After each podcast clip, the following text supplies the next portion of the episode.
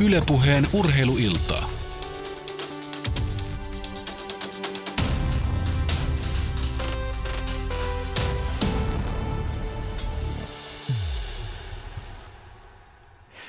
Oikein hyvää iltaa ja nimenomaan urheiluiltaa. Tänään puhutaan koripalloilusta. Ihan jo heti päästään oikeastaan muutaman minuutin sisään aiheeseen kiinni, koska otamme yhteyttä Saksaan. Puhumme Tiina Steenin kanssa. Hänellä alkavat harjoitukset, joten sen takia kiirus on. Koripallosta puhutaan ja, ja se on hyvä muistaa, että jos jossain ohjelmatiedoissa on ollut maininta jääkiekon pronssiottelusta, niin sehän on siirtynyt huomiseen. Meidän kannaltamme hyvä asia. Vieraanani täällä, täällä on asiantuntijana Suomen koripalloliiton valmennuksen johtaja Ari Tammivaara. Kahden tunnin ajan saadaan Ari pohtia koripalloasioita. Tervetuloa. Kiitoksia. Todella huomenna urheiluillassa sekä SM-finaalia että sitten kori, jääkiekon pronssiottelua ja, ja nyt sitten äh, päästään koripallon pariin. Tähän lähetykseen voi tulla mukaan Yle Puheen Shoutboxin lähetysikkunan kautta. Sitä seurataan ja, ja tietysti äh, muuten aktiivisesti, mutta todella suomalaisessa koripallossa ollaan hyvässä päivässä. Nyt alkavat pudotuspelit miehillä viikonloppuna ja naiset ovat päässeet jo finaaleihin. Eli eilenhän selvisi se, että Äänekosken huima pelaa kestomenestäjä Lappeenrannan kätsiä vastaan. Näihin asioihin palataan ihan tovin kuluttua. Puhutaan kuitenkin naiskoripallosta hetken päästä. Saamme langan päähän todella Tiina Steenin johon liittyy mielestäni myös hyvä koripallokysymys. Osaatko Ari arvioida, mikä koripallokysymys Tiina Steeni voisi liittyä? Kuka suomalainen, suomalaissyntyinen miespelaaja on viimeksi voittanut miesten koripalloliikan koripallokuninkuuden? Se on hyvä kysymys, ja, ja tota, mutta mielestäni Tiina parempi kysymys on se, että mainitse sellainen koripalloperhe, jonka kaikki jäsenet, äiti, isä ja lapset ovat pelanneet maajoukkueessa, eikö pidäkin paikkansa? Kyllä pitää. Tiina, oletko puhelimen päässä? Täällä ollaan Saksasta käsin. Joo. Pitääkö paikkansa, eikö pidäkin paikkansa se kysymys, että niin isäsi, äitisi kuin molemmat sisaresi ovat kaikki olleet maajoukkueen pelaajat. Saisitte hyvän viisikon aikaa. Joo, se pitää kyllä paikkaansa. Että äiti on vähän tota alakynnessä, että hänellä on muistaakseni yksi, olisiko ainoastaan yksi A-tyttöjen maaottelu, mutta kuitenkin, kuitenkin on tota, jokaisen perheenjäsenellä on joku matsi. No olet ilmeisesti Saksassa ja jos, jos vähänkään arvaan oikein, niin, niin ilmeisesti jossain Münchenin kupeessa tai Münchenistä jonkun verran itään, niinkö se menee? Joo, mä olen 40, 45 kilometriä Münchenistä itään. Mm. Tiina, teillä on ollut huima kausi. Onko nyt todella niin, että teillä ei ole äh, Saksan sarjassa tappion tappiota ja muutama tappio Eurokopissa? Näinkö kausi on mennyt? Joo, no niin, se on nyt mennyt tänä vuonna, että et ollut tosiaan tosi hyvä kausi, ei olla hävitty Saksan sarjassa yhtään matsia. Saksan kappi me voitettiin jo, se oli, ja sitten Eurokapissa tuli muutama tappio, enemmän niin sen verran ristiin ne matsit, että siellä me ei päästy sitten niihin loppumatseihin, mutta mut nyt on vielä Bundesliigan toinen semifinaali on huomenna, ja, ja sitten finaalit toivottavasti ensi viikolla. No ensimmäisessä semifinaalissa olitte aika ylivoimaisia ja tota, ilmeisesti toisessakin. Öö, viihdyt siis ilmeisesti hyvin. Joo, joo, tämä on mulla nyt jo kolmas kausi täällä ja, ja täällä on tosi hyvät olosuhteet. Kaikki me ollaan voitettu kaksi kertaa Saksan mestaruus ja pelataan europelejä ja, ja täällä on oikeastaan kaikki, mitä, mitä urheilijana ja koripalloilijana voisi toivoa, että et ei voi kyllä valittaa. No seuraatko Suomen liigan kehitystä? Ähm, seuraan aika, aika paljonkin miesten sekä naisten. Et, että mä olen nyt niin kauan pois, että et en ole hirveän monta matsia, matsia valitettavasti päässyt näkemään monen vuoteen, mutta kyllä mä sen verran, mitä pystyn täältä käsin, niin, niin seuraan kyllä. No tota, tiedät kuitenkin luonnollisesti sen, että, että Huima ja Cats pelaavat äh, loppuottelussa. Onko sinulle yllätys? No se huima, huima on ehkä pienoinen yllätys, että Catsithän nyt ei varmaan kenellekään, kenellekään yllätys. Mä olisin odottanut, että Topo olisi mennyt finaaliin, mutta mut ihan varmaan Äänekosken kaupungilla niin ihan hieno juttu, että siellä on hyvä, hyvä koriskulttuuri ja, ja he ansaitsevat sen ja, ja ei siinä mitään molemmille, vaan paljon onnea finaaliin. Niin, paljon teillä on muuten katsojia keskimäärin ottelussa. Eilen nimittäin Äänekoskella oli yli tuhat katsojaa. Joo, no meillä on, kans, meillä on vähän samanlainen juttu, että on tosi pieni kaupunki. Meillä on 10 000 asukasta. Koko kaupungissa meillä mahtuu vähän reilu tuhat ja kyllä meillä on aina, aina halli täynnä, että et reilu tuhat finalistia, että tungetaan vähän lisää, niin silloin varmaan joku 1200 ja jotain seisomapaikkoja, mutta aika hyvin on kuitenkin täällä. Mitä Tiina sanoisit lyhyesti, että mikä on suomalaisen ja saksalaisen naiskoripallon ero? Öö, no jos mietin tälle ihan sarjatasolla, niin, niin onhan tämä ammattimaisempaa. Varmaan jos vertaa mikä tahansa naisteurheilu Suomessa tai, tai Saksassa, kun on isompi maa, niin, niin on tota, ammattimaisempaa, ammattiliikaa, ammattipelaajat, enemmän vahvistuksia, ehkä vähän enemmän tietenkin rahaa, sponsoreita. Niin se, että, että voi tehdä ihan päätoimisesti kaikki pelaajat tätä. No Tiina, äh, nyt jos aiot vastata kauhean negatiivisesti, niin kysyn, mutta jos olet neutraali tai positiivinen, niin kysyn, että mitäs mieltä olet, kun Salmisen Pekka tulee maajoukkueen luotsiksi? Öö, mun pitää kyllä myöntää, että mä olin aluksi tosi yllättynyt, kun mä kuulin, että Pekka on uusi valmentaja. Vähän jopa hämmentynyt, että meillä on ollut tyttöjen kanssa aikamoiset pitkävedot tässä kevään mittaan, että kuka tulee uudeksi valmentajaksi, eikä kyllä Pekka Salminen kertaakaan mainittu, mainittu missään, kun hän ei tosiaan ole naisia, naisia aikaisemmin valmentanut, eikä ole mitenkään ollut sellainen kuva, että hän olisi siihen siirtymässäkään, mutta mut kun sitä nyt miettii, niin onhan Pekka ihan älyttömän kokenut valmentaja ja hyvä valmentaja ja varmaan tulee tekemään kaikkeensa naiskoriksen eteen, että saataisiin saatais kehitystä aikaan, niin tosi hieno, hieno juttu naiskorikselle ja myös mä sanoin Arjolta jo aikaisemmin, että, tota, että se on hieno juttu myös liitolta, että he ottaa nyt vihdoin siihen päätoimisen, päätoimisen valmentajan niin, niin pitkään tähtäimellä se kyllä varmasti eteenpäin koko toimintaa. Ennen kuin Ari jatkaa, niin mä sanon vaan, että muistan vuosien vuosien takaa, kun tyttökoripalloa teki, niin Pekka tuli vetämään tytöille harjoituksia ja tota, nuoret naiset tykkäs ihan tajuttomasti. Pekka piti pahuksen hyviä harjoituksia. Mä muistan se oikein elävästi, kuinka hyvin. Piti opettaa, miten paikka murretaan, niin kuule Salmisen ohjeella murrettiin aika hyvin. Joo, Pekan, no niin. Pekan toimenkuvahan tulee olemaan huomattavan laaja, niin kuin me puhutaan tämmöistä asianomistajuudesta, eli hän, hän tulee mm. olemaan niin kuin nais- ja tyttökoripallon asianomistaja, että se ei ole pelkästään sitä naismaajoukkueen valmenta- valmentamista. Minkä ohjeen sä antaisit nyt noin niin kuin Pekalle ensimmäisenä, että mikä olisi tärkeintä, mitä pitää tehdä? Moi, nyt olisi aika paljon, mutta mä luulen, että ehkä jos halutaan ajatella tulevaisuuteen, niin se, että pitäisi saada olosuhteet sellaisiksi, että tyttöurheilijoilla, naisurheilijoilla olisi mahdollista keskittyä ihan täysin siihen, siihen urheiluun ja, ja viedä toimintaa ammattimaisempaan suuntaan.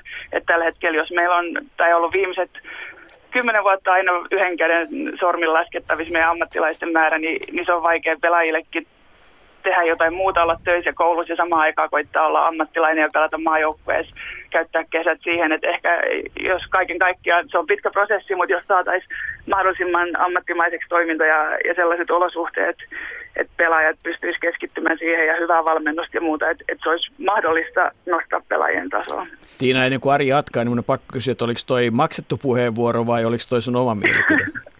Tämä oli kyllä nyt ihan mun okay. oma mielipide. Eihän mulla ole kerrottu edes etukäteen, miten multa kysytään, niin nyt tulee tässä ihan lonkalta. Näin, Jouko kysyy sitä sen takia, että kun me tuossa muutama viikko sitten yhdessä matkustettiin autossa ja näistä asioista puhuttiin, niin tuo oli käy- käytännössä sama asia, mistä, mitä minä painotin. Että mun mielestä tämä on se mm. ehdottomasti se ensimmäinen asia. Ja sen takia liitto halusi lähteä, niin kuin, ei, ei, ei pelkästään etsimään naisten valmentajaa, vaan, vaan nimenomaan ihmistä, joka lähtisi viemään tätä koko prosessia eteenpäin.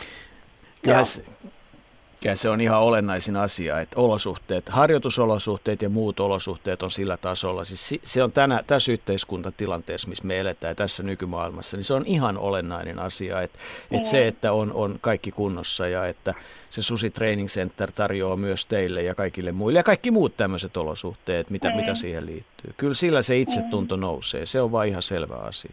Ja ehkä myös naisten puolella vielä se kokonaan tavallaan se, se kulttuuri, että nuoret tytöt ymmärtäisivät sen, että vaikka meitä ei näy samanlainen mediassa kuin Petskut tai Hannot, niin tavallaan, että myös naisena sulla on mahdollista päästä ammattilaiseksi. Se tietenkin vaatii uhrauksia, mutta kuitenkin, että lahjakkaat tytöt tiedostaa, että, että siihen kannattaa panostaa, että se voi viedä sut tulevaisuudessa jonnekin, niin, niin sekin olisi hyvä saada tietoisuuteen ihan nuoresti ja lähtien. Kyllä, ja tässä, tässä Pekan työkuvassa on nimenomaan se, että hän tulee myös vastaamaan tyttöjen maajoukkuetoiminnasta, lähtee, lähtee viemään sitä vielä voimakkaammin eteenpäin, mm. panostamaan siihen. Sekä sitten tämä akatemiavalmennus, mikä me nähdään niin kuin yhtenä isona tekijänä meidän nuorten koripalloiden kehityksessä, sekä pojissa että tytöissä, että, mm. että pystytään akatemioiden kautta viemään niitä nimenomaan ammattilaiseksi tähtääviä pelaajia. Mutta sitten toinen Joo. kysymys on se, että jos, tota, jos teistä löytyy teistä naisista semmoista henkeä ja semmoista halua ja, ja tyyppejä ja kaikki loksahtaa kohdalleen, niin niin näitä ilmiöitä on. Italian naisten lentopallojoukkue oli jossain vaiheessa maan mm-hmm. suosituin palloilujoukkue. Norjassa naisten käsipallomaajoukkue vetää 7-8 tuhatta halliin. Se on ihan ykkösjoukkue seurannassa. Tanskassa samanlaisia ilmiöitä. Et kyllä tämän päivän yhteiskunta taitaa Tiina olla myös valmis siihen, että jos menestystä tulee ja, ja asiat sujuu, niin, niin ei verrata miesten ja naisten korista, vaan otetaan vastaan. Uskotko itse siihen? Joo, kyllä mä uskon, enkä mä mitenkään koita tässä niinku sysätä ehkä sitä, ei, että meillä ei ollut niin hyvä mutta... menestys niinku aikaisemmin, niin eihän se ole olosuhteet. Jos meillä olisi ollut tarpeeksi hyviä pelaajia, niin oltaisiin me oltu siellä kisoissa jo aikaisemmin, mutta eh, toi on kyllä ihan hyvä pointti, että ehkä ei pitäisi verrata miesten ja naisten, varsinkaan koripallossa, ne on kuitenkin vähän, vähän eri lajit jo fyysisistä ja muista ominaisuuksista, pitäisi arvostaa ehkä naiskorista muiden asioiden takia. Ehkä taktiset muut ominaisuudet tulee siellä paremmin esiin, koska fysiikka on vähän heikompi ja miesten korista taas on vähän erilainen, että ei pitäisi kilpailla ja meidän naisten kanssa ei pitäisi koittaa kilpailla miesten koriksen kanssa, vaan tehdä sitä omaa juttua ja koittaa saada sille sit enemmän, enemmän kannatusta sen ihan oman tekemisenkin kautta. No Tiina, sä oot nyt euroammattilainen. Mitä mieltä sä oot siitä, että nyt kansainvälinen, äh, anteeksi, kansainvälinen koripalloliitto avasi nämä maajoukkueikkunat uudestaan. Eli naisten seuraavien EM-kisojen karsinat alkaa marraskuussa 2016. No, tämä on vähän niin kuin, tämä on eri pelaajilla eri, eri tilanne, mutta jos mä mietin esimerkiksi mun omaa tilanne, tämän vuoden marraskuussa meillä oli Saksan Bundesliga käynnissä, meillä on äh, Saksan kappi, meillä on Eurokappi. Eli me pelataan hyvällä tuurilla kolme matsia viikossa, matkustetaan ympäri Eurooppaa, ympäri Saksaa, meillä on pitkät matkat. Niin sitten siinä kohtaa marraskuussa, kun sä oot ihan puhki, niin sä lähdet lentämään suoraan matsista Suomeen. Sitten siinä tarvii pienen leirityksen, sitten pelaat matsin kotoa, lennät vieraisiin pelaamaan ja sitten tuut takaisin tänne seuraan ja jatkat sitä rumpaa. Niin se kuulostaa kyllä tähän kohtaan niin kuin mun tilanteeseen aika, aika rankalta, mutta sitten tietenkin eri pelaajia pelaat eri, eri sarjoissa ja, ja jos haluaa enemmän sit kesällä vapaata, niin, niin silloinhan se voi olla ihan, ihan tota, hyväkin asia. Mielenkiintoista tulee nähdä, miten se menee. Niin tähän samaan, niin, tähän samaan järjestelmään miehet siirtyy 2017, kun al- alkaa MM-karsinnat samalla tavalla näissä ikkunoissa, että ihan, ihan saman problematiikan kanssa silloin ollaan, ollaan tekemisissä. Se yksi näistä perustelusta tälle päätökselle on se, että tällä mahdollistetaan myös näitä kesän, kesän aikaisia lomia pelaajille, että se taas sitten ehkä helpottaa siellä kesällä sitten sen pelaajan arkea. Joo, no kyllä toi on totta, mutta toisaalta pitää noihin karsintoihin sit valmistautua mm. jossain mm. kohtaa, että kun siinä kesken kauden ei pysty, että ei nytkin naisten maajoukkoja-ohjelmaa vähän mä oon nähnyt, niin kesällä olisi, on kuitenkin leiritysjakso ja, ja pitää sitä tehdä, että et, ei se nyt ihan niin sitten ole, että kesät, kesät voi, voi kokonaan lomailla, mutta... No ei kokonaan, no. se on ihan totta, niin. mutta on mahdollista pitää ehkä pitempää breikkiä kuin ainakin nyt tällä hetkellä miehillä on. Joo, niin. joo, ihan totta. Ja kyllähän ne, ketä tämän päätöksen on tehnyt, niin varmaan he on miettinyt sen kaikkien kannalta ihan loppuun asti. Että niin, kyllä siinä is... mun mielipidettä nyt paljon paino. Ei, no kyllä pelaajien pielikin nimenomaan pitäisi painaa paljon, mutta kyllähän tota, olennaista on se, että miten sitten seurajohtajat ja, ja turnausten, siis mm. näiden FIBA, FIBAn äh, kilpailujärjestäjät rupeaa rakentamaan omaa ohjelmaansa, että kun tämä on tiedossa, niin sehän mahdollistaa, että kyllähän tämä pitää ottaa huomioon sitten siinä suunnittelussa, että ei sitä vaan vedetä siihen väliin, vaan siihen tulee selvät ikkunat, jotka on tietyn mittaiset ja sarjakautta jatketaan, mutta me päästetään sut valmistautumaan harjoituksiin, huomenna on tärkeä Joo. peli, silloin varmistetaan toi. Mun on lopuksi pakko kysyä Arilta toinen koripallotriviä, kun tämä on ilkeitä, kun se kiusaa aina välillä mua, et sanopas Ari, tota, mikä yhdistää yhdistää Tiina Steeniä ja Sasu Salinia? Molemmat on todella hyviä koripalloilijoita. Joo, no se oli varmaan oikea vastaus, mutta keksit sä Tiina parempaa vastausta? No mun piti kyllä hetken aikaa nyt miettiä, mutta mut liittyisiköhän, liittyisiköhän tämä tota, tuohon Gran Canariaan? Jeps, Tiina nimittäin. Mun, eikö sä aloittanut lähestulkoon ammattilaisuras siellä? Joo, mun ensimmäinen ammattilaisvuosi oli Kanarialla. Haha. Hyvä. Okei, no mut hei, ihan ja hyviä harjoituksia ja, ja tota, lykkyä pudotuspeleihin ja pidä itse iloisena ja terveenä, kun, kun sitten pelataan maajoukkuepelejä. Kaikkea hyvää Saksaan. Kyllä. Kiitos. Kiva. Moikka. Kiitos. Moro. Iloisella mielellä ammattilainen parhaista päästä. Ajattelee yhtään tappio Saksan liigassa eikä kapissa tänä vuonna, että kova joukkue kuin mikä. Jo. Kyllä se on kova suoritus, vaikka olisi kova joukkuekin, niin se, että pystyy voittamaan illasta toiseen, niin se, se kertoo myös sen joukkueen henkisestä tasosta. Joo, ja Tiina on kuitenkin kohtuullisen merkittävässä roolissa. Siellä on hienoja, hienoja pelaajia paljon ja ja tota, et kyllähän tämä just tämä naisten koripallon vertaaminen miesten koripalloon on, se on ääliön homma, niin kuin yleensä minkään pallopelien vertaaminen keskenään. Naisten käsipallo on erilaista, lentopallo, no se on, sekin on erilaista, mutta koripallo erityisesti. Mutta jos katsot vaikka olympiakisoissa, kun Yhdysvallat, Venäjä ja Tsekki kuippujoukkueet pelaa, niin onhan se hienoa peliä, puhumattakaan meidän parhaista joukkueista. Ja, ja tota, yksi, joka on sitä kokenut niin kentän laidalla kuin muutenkin, niin on myös Ylen koripalloasiantuntija Ilpo Ipe Rantanen. Taidat tällä hetkellä salaa olla jäähallissa, arvaanko oikein?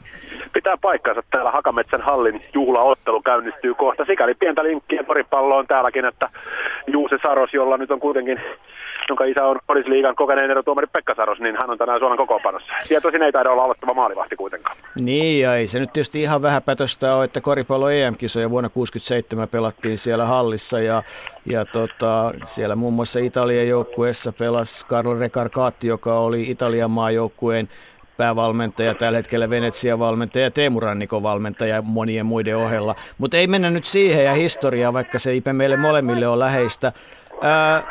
Naisten finaalit alkaa tota, sunnuntaina ja finaaleissa pelaa, kun pelaakin Kätsi ja Äänekosken huima. Tota, kumpis finaalin vie? Tai oikeammin kysynkin näin päin, että mitä huiman pitää tehdä, että se tota, voittaa Kätsi? Kyllähän siis huima on tällä kaudella yllättänyt kaikki. Siis se, että he on finaalissa, on etukäteisasetelmiin nähden niin jättimäinen yllätys. Ja se, mitä he on tehnyt, he on pelannut omaa peliä. Heillä on yksi sarjan parhaita nopeita hyökkäyksiä, ellei paras. Heidän pelaamisensa on näyttävää. Heillä on erinomainen jenkkikolmikko, jota lisäksi sitten suhteellisen kapea rotaatio, mutta aivan niin kuin äärirajoilla onnistuvat kotimaiset pelaajat Camilla Grönbergin johdolla tukee. Että, että, niin, että mä en usko, että huima muuttaa sinänsä finaaleihin mitään. Tämä heidän pelitapansa on tuonut heidät tähän asti. He on yllättänyt kaikki ja niin uskon, että he jatkaa sillä kyllä myös finaaleissa. Yli tuhat katsojaa Topoa vastaan eilen ja, ja, ja hieno voitto, aika selkeä voitto. Olitko yllättynyt tuloksesta? No siis, äh, jos ajattelee ottelusarjaa taaksepäin, niin kyllä. Eli, eli tietysti näytti, että sarja kääntyy Topolle ja niin huimalta vähän niin kuin loppuu, loppuu bensatankista. Mutta niin ei näin käynyt. Kotikenttä etu on tietysti viidennessä pelissä aina merkittävä. Huimalla on paljon kokemusta sekä kentällä että penkin päässä. Kenia Robinson, Mervi Nurmi 19 kautta putkeen liigavalmentajana. Että niin, äh, jotenkin tuntuu, että mikä, mikä huima tällä kaudella tekee, niin, niin ei yllätä. No vedä yhteen kokonaisuutena ää, naisten SM-sarja 2014-2015. No kovasti spekuloitiin ennen kauden alkua sitä, että olisiko nyt se vuosi, kun joku oikeasti uhkaa esimerkiksi Kätsin runkosarjavoittoa. Kätsiä ei veikattu välttämättä suurimmaksi mestarisuosikiksi, mutta niin heillä kuitenkin erinomainen äh, ulkomaalaispelaaja-osasto sitten Suomessa pitkään asustelu Jelena Resetko tähän tukana ja sitten lahjakkaat A-tyttöjen sarjassakin menestyneet nuoret siihen päälle. Ja, ja kyllä niin kuin fakta on kuitenkin se, että, että sitä varten tänne amerikkalaispelaajia tuodaan, että he on kovempia kuin, kuin kotimaiset pelaajat. Ja nythän näin kävi. Katsin, Katsin tämä ulkomaalaisnelikko tekee keskimäärin 65 pistettä ottelussa, kun vastustajat tekee joukkueena Katsiin vastaan 57. Et kaikki mitä he saa vielä sitten siihen kotimaisilta plussaa, niin tekee vaan lisäero. Kats heidän erinomaisen valmentajansa Mika Haakanan johdolla, niin kuitenkin sitten suhteellisen suvereenisti korjas, korjas runkosarjan nimiinsä. Sen jälkeen erittäin tasasta pienet marginaalit. Oma joukkueeni oli sarjassa yhdeksäs ja meitä joka kerta harmitti, kun hävittiin huimalle, kun tuntui, että, että pienestä oli kiinni ja olisi pystytty vähän parempaan. Ja kuitenkin huima meni loppujen lopuksi niin sarja kakkoseksi finaaliin tasasta. Ipe, sä oot monta vuotta ollut korismaailmassa mukana miehissä ja naisissa. Mitä sä näet, että tuossa mä äsken juteltiin Tiina Steinin kanssa tuosta naisten koripallosta ja hän vertasi sitä, että kun se kuitenkin on vähän erilaista kuin miesten koris, niin mitä sä näkisit, että meidän Suomessa pitäisi tehdä, että me saataisiin samanlaista puumia aikaiseksi naiskoriksessa kuin meillä on mieskoriksessa? No sanotaan, että kyllähän niin ne asiat, mitä, mitä miesten kodiksessa on, on tehty, niin nehän on ne, millä menestystä tulee. On, on kyseessä oikeastaan urheilulaji mikä tahansa, miehet tai naiset, pojat tai tytöt. Et, et pitää, tehdä, pitää tehdä työtä. Tämä koripallo on urheilulaji ja, ja erittäin vaativa sellainen. Ja niin, niin tämän asian ymmärtäminen on, on avain menestykseen. Et mä uskon, että tämä naisten finaalipari esimerkiksi siinä suhteessa niin antaa uskoa, että niin, niin Cats erinomaista joukkuepeliä. Pallon liike on ihan, pallon liike on ihan huipputaso. Ja sitten taas tämä huiman, huiman nopea hyökkäys, suunnanvaihtopeli, niin, niin nämä, on, nämä on sellaisia asioita, millä, millä suomalainen koris voi pärjätä kansainvälisestikin. Loikataan tota miesten puolelle ja kun sulla alkaa kohta siellä ottelun seuraaminen ja siellä saattaa kärähtää maamme lauluja niin, että niit, ettei ne tule meidän lähetyksen päälle, mutta nyt me tiedetään se, että pudotuspelit alkaa lauantaina, osin sunnuntaina. Seagulls vastaan KTP Kotkasta, Joensuun Kata ja Namika Lahti, Loimaan Bisons, Kouvolan Kouot, Kauheojen Karhu, Tampereen Pyrintö, se tosin pelataan sunnuntaina. Aloitetaan vaikka siitä, että, että tota, jos jossain näissä pareissa piilee niin sanotusti yllätys ennakko-odotuksiin nähden, niin missä se yllätys tulee? No kyllä nämä kaikki otteluparit on mun mielestä, varsinkin nyt kun vielä sitten Seagulls KTP-ottelusarjan sarjan, äh, niin äh, kotikenttäetu kääntyi vielä Seagullsille, niin näissä kaikissa on ihan kaikki, kaikki mahdollisuudet. Et, et, niin pitäisi Bisonsia ilman muuta suurimpana mestarisuosikkina, mutta kuinka paljon heillä sitten 30 pelin VTB-liiga ja sen mukanaan tuomat loukkaantumiset painaa. Et siellä on pienet marginaalit joka sarjassa. Siellä on, siellä on sitten tällaisia joukkueita, esimerkiksi KTP hän on pelannut kuitenkin yli puolet heidän otteluista on ratkennut alle viiden pisteen erolla. Et ne on hyvin tiukkoja pelejä, jotka runkosarjassa on kääntynyt KTPn eduksi, mutta, mutta sillä ei ole enää merkitystä. Ne voitot pitää ansaita uudestaan. Et, et, tietysti kotikenttäetu on merkittävä ilman muuta, että siinä suhteessa nämä neljä kärkijoukkuetta, niin, niin tai oikeastaan kolme kärkijoukkuetta KTP lukuun ottamatta on, on tota, vahvoilla. Mutta sitten siellä on tällaisia, tällaisia joukkueita, kuten esimerkiksi Pyrintö, joka kuitenkin edellisen kerran, edellisen kerran kun nämä joukkueet kohtasivat Pyrintö ja Kauhajoki, niin Pyrintö voitti 40 pisteellä. Että siitä on tietysti matkaa siihen, että voittaa sen muutaman pisteen pelin ja playoff-pelin, koska se, että niin tuollahan on sellaisia joukkueita, kuten esimerkiksi Pyrintö, jotka pelaa tällaista small ballia hyvin, hyvin niin kuin pienellä, pienellä rosterilla, niin äh, että, että menestyminen menestyminen yksittäisessä runkosarjaottelussa voi olla inansa helpompaa kuin sitten fyysisessä playoff-väännössä. Niin onko tämä suomalaisen sarjakoripallon yksi suuri kysymys se, tämä oikeastaan yhtä lailla Arin ja sun kysymys, kuin se, että, tota, että kun meillä on jumalattoman kapeat nämä kokoonpanot, niin, niin tota, siellä, siellä yhden kahden pelaajan loukkaantuminen voi sotkea aika lailla tämän asian. Onko tämä yksi, yksi niin kuin vakava ydinkysymys? Se on ilman muuta, että on, tässä on kuitenkin sellaisia, sellaisia niin paljon, paljon kysymysmerkkejä. Loimaalla on riveissä viisi ulkomaalaispelaajaa, mutta he voi peluttaa niistä vain kolme. Et siinä tulee Gibsonilla ilman muuta. Gibsonilla isoja valinnan vaikeuksia ja joukkue on hyvin erityyppinen sen mukaan, ketä ulkomaalaispelaajia sitten loppujen lopuksi peluuttaa. No mikäs me... on ollut Devon Giles loukkaantuneena, että se, että pelaako hän, niin on tietysti, tietysti iso kysymys ja mikä hänen suoritustasonsa on. No mitä, mi, mitä ajatuksia sulla herätti tämä viime päivinä isoksi otsikoksi noussut Jukka Matisen ei-lisenssi? Mitä ajatuksia se herättää? No se herätti valtavaa harmitusta. Et siis koripallo jotenkin onnistuu aina ampumaan joka kevät itseään jalkaan tässä just ennen playoffeja. Et kun olisi hienoja urheilullisia juttuja, mitä voi puhua, niin välillä tapellaan sako laulaa maamme laulaa ja välillä siitä, että millaisella pallolla pelataan ja nyt sitten sillä, että kuka oli edustuskelpoinen ja, ja kenen pitäisi pelata ketäkin vastaan. Et tässä on nyt kuitenkin niin ehkä ennätyksellisen tasaiset otteluparit ja paljon mielenkiintoa playoffeissa. Sieltä ihan oikeasti voi sieltä 5-8 tulla vielä vaikka mestariksi asti, niin niin toivottavasti mahdollisimman pian fokus kääntyy siihen ja vihdoin tämä asia korjataan siihen, kun tällaista, tällaista nyt ei vaan näin hienolle lajille voi enää tapahtua. Ipe Rantanen finaaleissa ainakin nähdään, voi olla, että aikaisemmin menee ja tiedä, tuut mukaan, tehdään Yle Puheen loppuotteluita, mutta kerropas muutamalla sanalla, tota, minkälainen kaveri junnuna on ollut Joonas Kaveen? Joonas Kauhenhan on tietysti äärimmäisen lahjakas. Eli, eli tietysti sitten pitää muistaa se, että niin, niin, äh, lahjat vie aina vaan tiettyyn rajaan asti ja lopun, loppu pitää hoitaa omalla työllä. Joonas on nyt sitten tehnyt kovia valintoja, lähtenyt ensin Espanjaan ja nyt sitten Yhdysvaltoihin unelmansa perässä.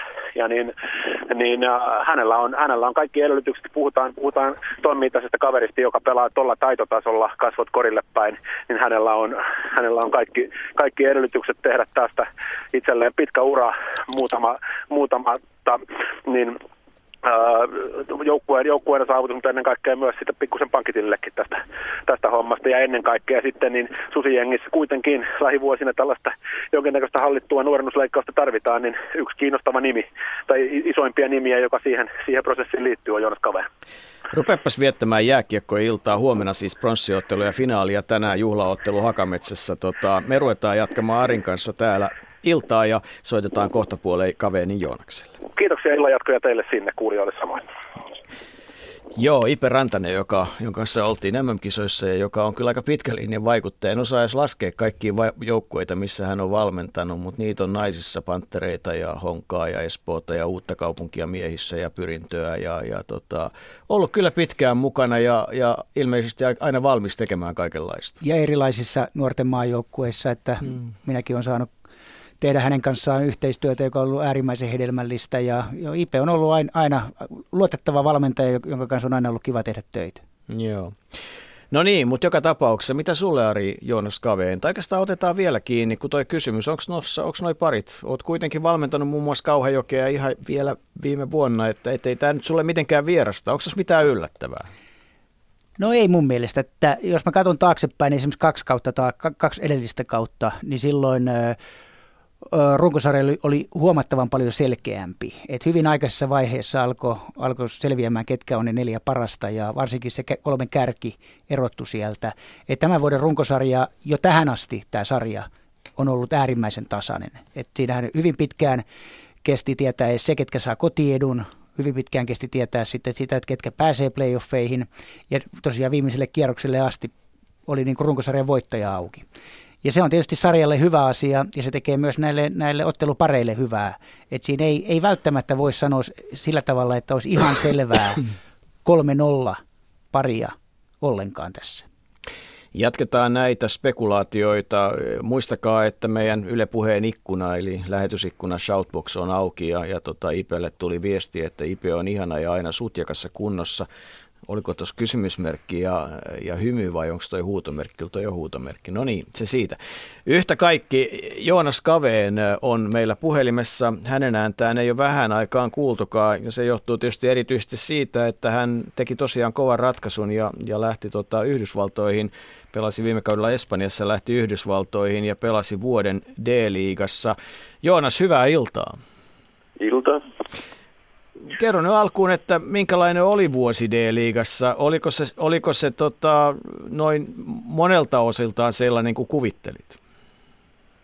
No, kun sinne lähti, niin ei oikein ollut kyllä tietoa oikein yhtään mihin lähtee, että oli, vuosi oli tosi erilainen ja näki paljon jenkkien pikkukyliä, että aikamoinen seikkailu lopulta se oli.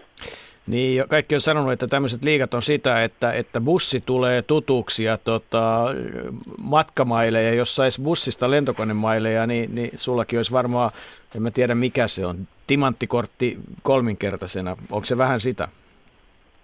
No joo, ei siellä muuta. Onneksi aika paljon lennettiin, mutta ei, ei siellä muuta tehty kuin matkustettu ja pelattu. Että. Hmm. Tota, minkä, minkälaisia, oltiinko joukkue pelaajien kanssa yhdessä vai oliko kaikki vähän individuaaleja, jotka tähys vaan omia asioita eteenpäin vai tuliko siinä semmoista joukkuefiilistä ollenkaan? No kyllä siinä yllättävän hyvin.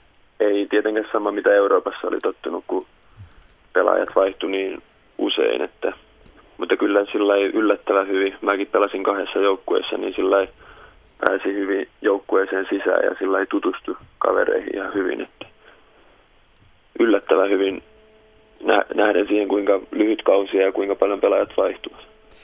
Sä oot Jonas kaikesta tuosta kokemuksesta huolimatta vielä aika nuori pelaaja ja usein, usein mietitään sitä, että mikä missäkin vaiheessa uraa on, on parhaaksi pelaajalle. Miten itse koet tämän valinnan lähteä pelaamaan D-liigaa? no näin jälkikäteen sanottuna ö, oli ihan oikea valinta, että ö, olihan se tietenkin, no kukaan muu sitä ei ollut ennen tehnyt ja sillä aika, aika erikoinen valinta, mutta ei, en mä nähnyt, se oli paras siihen kohtaan loukkaantumisen jälkeen ja ihan, ihan onnistunut kausi oli. No mitä sä näet, että mitä sä sait eniten kaudesta? No kaksi asiaa, ö, niin kuin kokemusta näki, niin kuin amerikkalaista koripalloa ja sitten ehkä tärkeämpi vielä, että ne näki, ne näki mua siellä, että kuka mä oon ja sillä ei, ne on niin kuin seurat, NBA-seurat ja D-liigaseurat oppi tunteen mua. No nyt sulla on edessä tietysti moniakin asioita, mutta NBAn varaustilaisuus. Miten sä nyt valmistaudut tähän juttuun? Mm, tässä on siihen, onko siihen aika lailla kaksi kuukautta, niin ainakin kuukausi nyt on henkilökohtaista harjoittelua, että maajoukkueen valmentajan kanssa tota, fysiikkaa, fysiikkaa ja vähän lajia, mutta pääsääntöisesti keskitytään fysiikkaan, että pitäisi saada vähän tota, ää, juuri tota fysiikkaa kehitettyä ennen.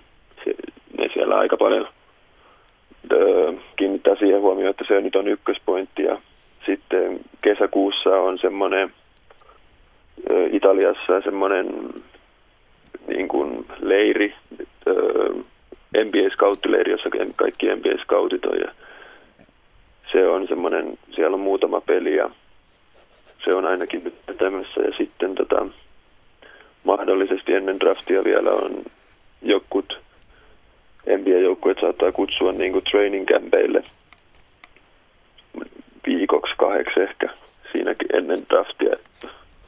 Se on mahdollista, mutta ei vielä tiedä. Mutta sä toivottavasti luonnollisesti suhtaudut siihen kaikella vakavuudella ja pistät kaiken peliin, että kun sä oot lähtenyt sitä unelmaa tavoittelemaan, niin, niin tota, sä et sitä missään tapauksessa. Että pistät kaiken peliin, eikö niin? Joo, totta kai. Toi, jo, toi jo kertoi ainakin kaikille koripalloihmisille siitä, että ihan tosissaan ajan draftiin, draftiin mennä toi kun lähin D-liikaan, että kyllä, kyllä kaikki tähtää siihen, että mun draftataan sitten. No mites äh, maajoukkue kesä sopii tähän sitten? Oletko ehtinyt sitä miettimään yhtään? Selvä asia on se, että se draft on sulle nyt se päätavoite, mutta miten sä näet sen maajoukkue kesän tässä? No joo, tietenkin drafti on, drafti on ykkösjuttu, mutta ö, innolla kyllä odotan myös kesää ekaa kertaa mahdollisuus ö, päästä universiaalijoukkueeseen, joka kisat on Etelä-Koreassa, että se, se niin kuin, taas yksi kokemus olisi aika hieno lisää. Ja sitten tietenkin kori, koripalloilullisesti toi miesten maajoukkue, joka alkaa heinäkuussa, niin se, siihen se niin kuin on kesän toinen päätähtäin sillä, että ja sitten onko elokuussa ne EM-kisat, niin se, se on se toinen päätähtäin draftin jälkeen. Nyt kun studiossa sattuu olemaan myös valmentaja, eli universiaadijoukkueen valmentaja, niin on pakko kysyä, että onko tota Joonaksella mitään mahdollisuuksia universiaadijoukkueeseen? Valmentaja odottaa kieli pitkällä, että pelaaja pääsee mukaan. Tämä oli puolittain huumoria, mutta, tota, mutta tota, kyllähän siis, siis itse asiassa tämä universiaadit, kun siitä nyt puhutaan ja Joonas olet siellä, niin tota, moni ei varmaan tajuakaan sitä, että, että tota, siellä pelataan muuten jumalattoman kovaa koripalloa. Se on siis yllättävän, nimenomaan koripallossa yllättävän kova turnaus vai onko me nyt taas Tapani mukaan väärässä Ari? Ei, kyllä se, se on tosiasia, että, että se on eri lajit suhtautuu siihen vähän eri tavalla, mutta koripallossa suurin osa näistä isoista koripallomaista universiaadi-ohjelma on osa heidän maajoukkuetoimintaansa. Niin kuin meilläkin useita vuosia se on ollut meidän tämmöinen A2-maajoukkue on osallistunut siellä. Et meillä on aina ollut joukkueessa pelaajia, jotka on sitten loppukesästä päässeet miesten maajoukkueeseen asti. Et me pelataan täysin samalla pelitavalla, sama pelikonsepti ja ajetaan pelaajia sisään ja sitä kautta helpotetaan niiden nuorten ei vielä preikanneiden pelaajien pääsyä, pääsyä maajoukkueeseen. Ja, no hyvänä esimerkkinä voi sanoa, että 2011 universiadijoukku, USAn universiadijoukkueesta kolme pelaajaa meni NBAihin. Että. Mm.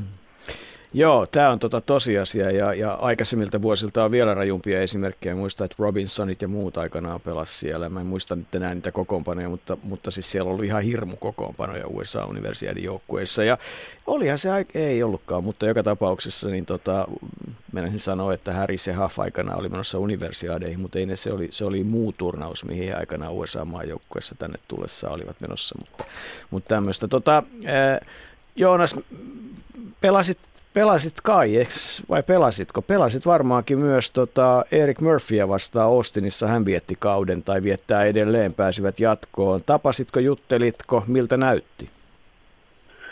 Joo, kyllä me kerran, kerran tavattiin vielä, kun Renossa pelasin, niin no, si, siinä kohtaa se oli aika alkukaudesta, alkukaudesta niin tota, molemmilla oli mennyt kaudet aika heikosti, että siinä ennen peliä vaihdettiin vähän tota kuulumisia ja sillä sanottiin, sitten kun vaan lopetettiin, niin sanottiin, että, että täytyy, täytyy jaksaa taistella tota kausi loppuun asti ja se ilmeisesti totteli, kun on, alkanut sitten tekemään aika hirmutehoja siellä. Että. Niin, Erikin viimeinen peli pudotuspeleissä 28,16 levypalloa ja viisi syöttöä ja muutama torjunta tai jotain semmoista. Ja näyttikin ihan hyvältä, mutta kai se kans tosiasia, Joonas, on, että D-liigassa niin, niin tota, se on vähän erilaista peliä. Et kovia yksilösuorituksia, mutta aina välttämättä ei ihan se puolustuspeli, semmoista joukkuepuolustusta pahimmasta päästä ole. Joo, ei. Kyllä siellä hyökkäyksen niin kuin painotetaan selvästi, että ja paljon yksi yksi pelaamista, että ei se joukkuekonseptit ei ole mitään erikoisia, ei, ei läheskään muutama kuvio saattaa olla ja sillä mutta ei niin kuin lähellekään eurooppalaisia, niin kuin eurooppalaiset joukkueet pelaa. Mutta vaikka oli kova vuosi ja paljon maileja ja, ja tota, paljon matkustamista ja, ja ei niin paljon kuitenkaan sitten ehkä peliaikaa kuin olisi toivonut, niin et kuitenkaan missään nimessä kadu, että kävit läpi tuon koulun. En ole iloinen, että uskalsin lähteä silloin. Että. Hmm.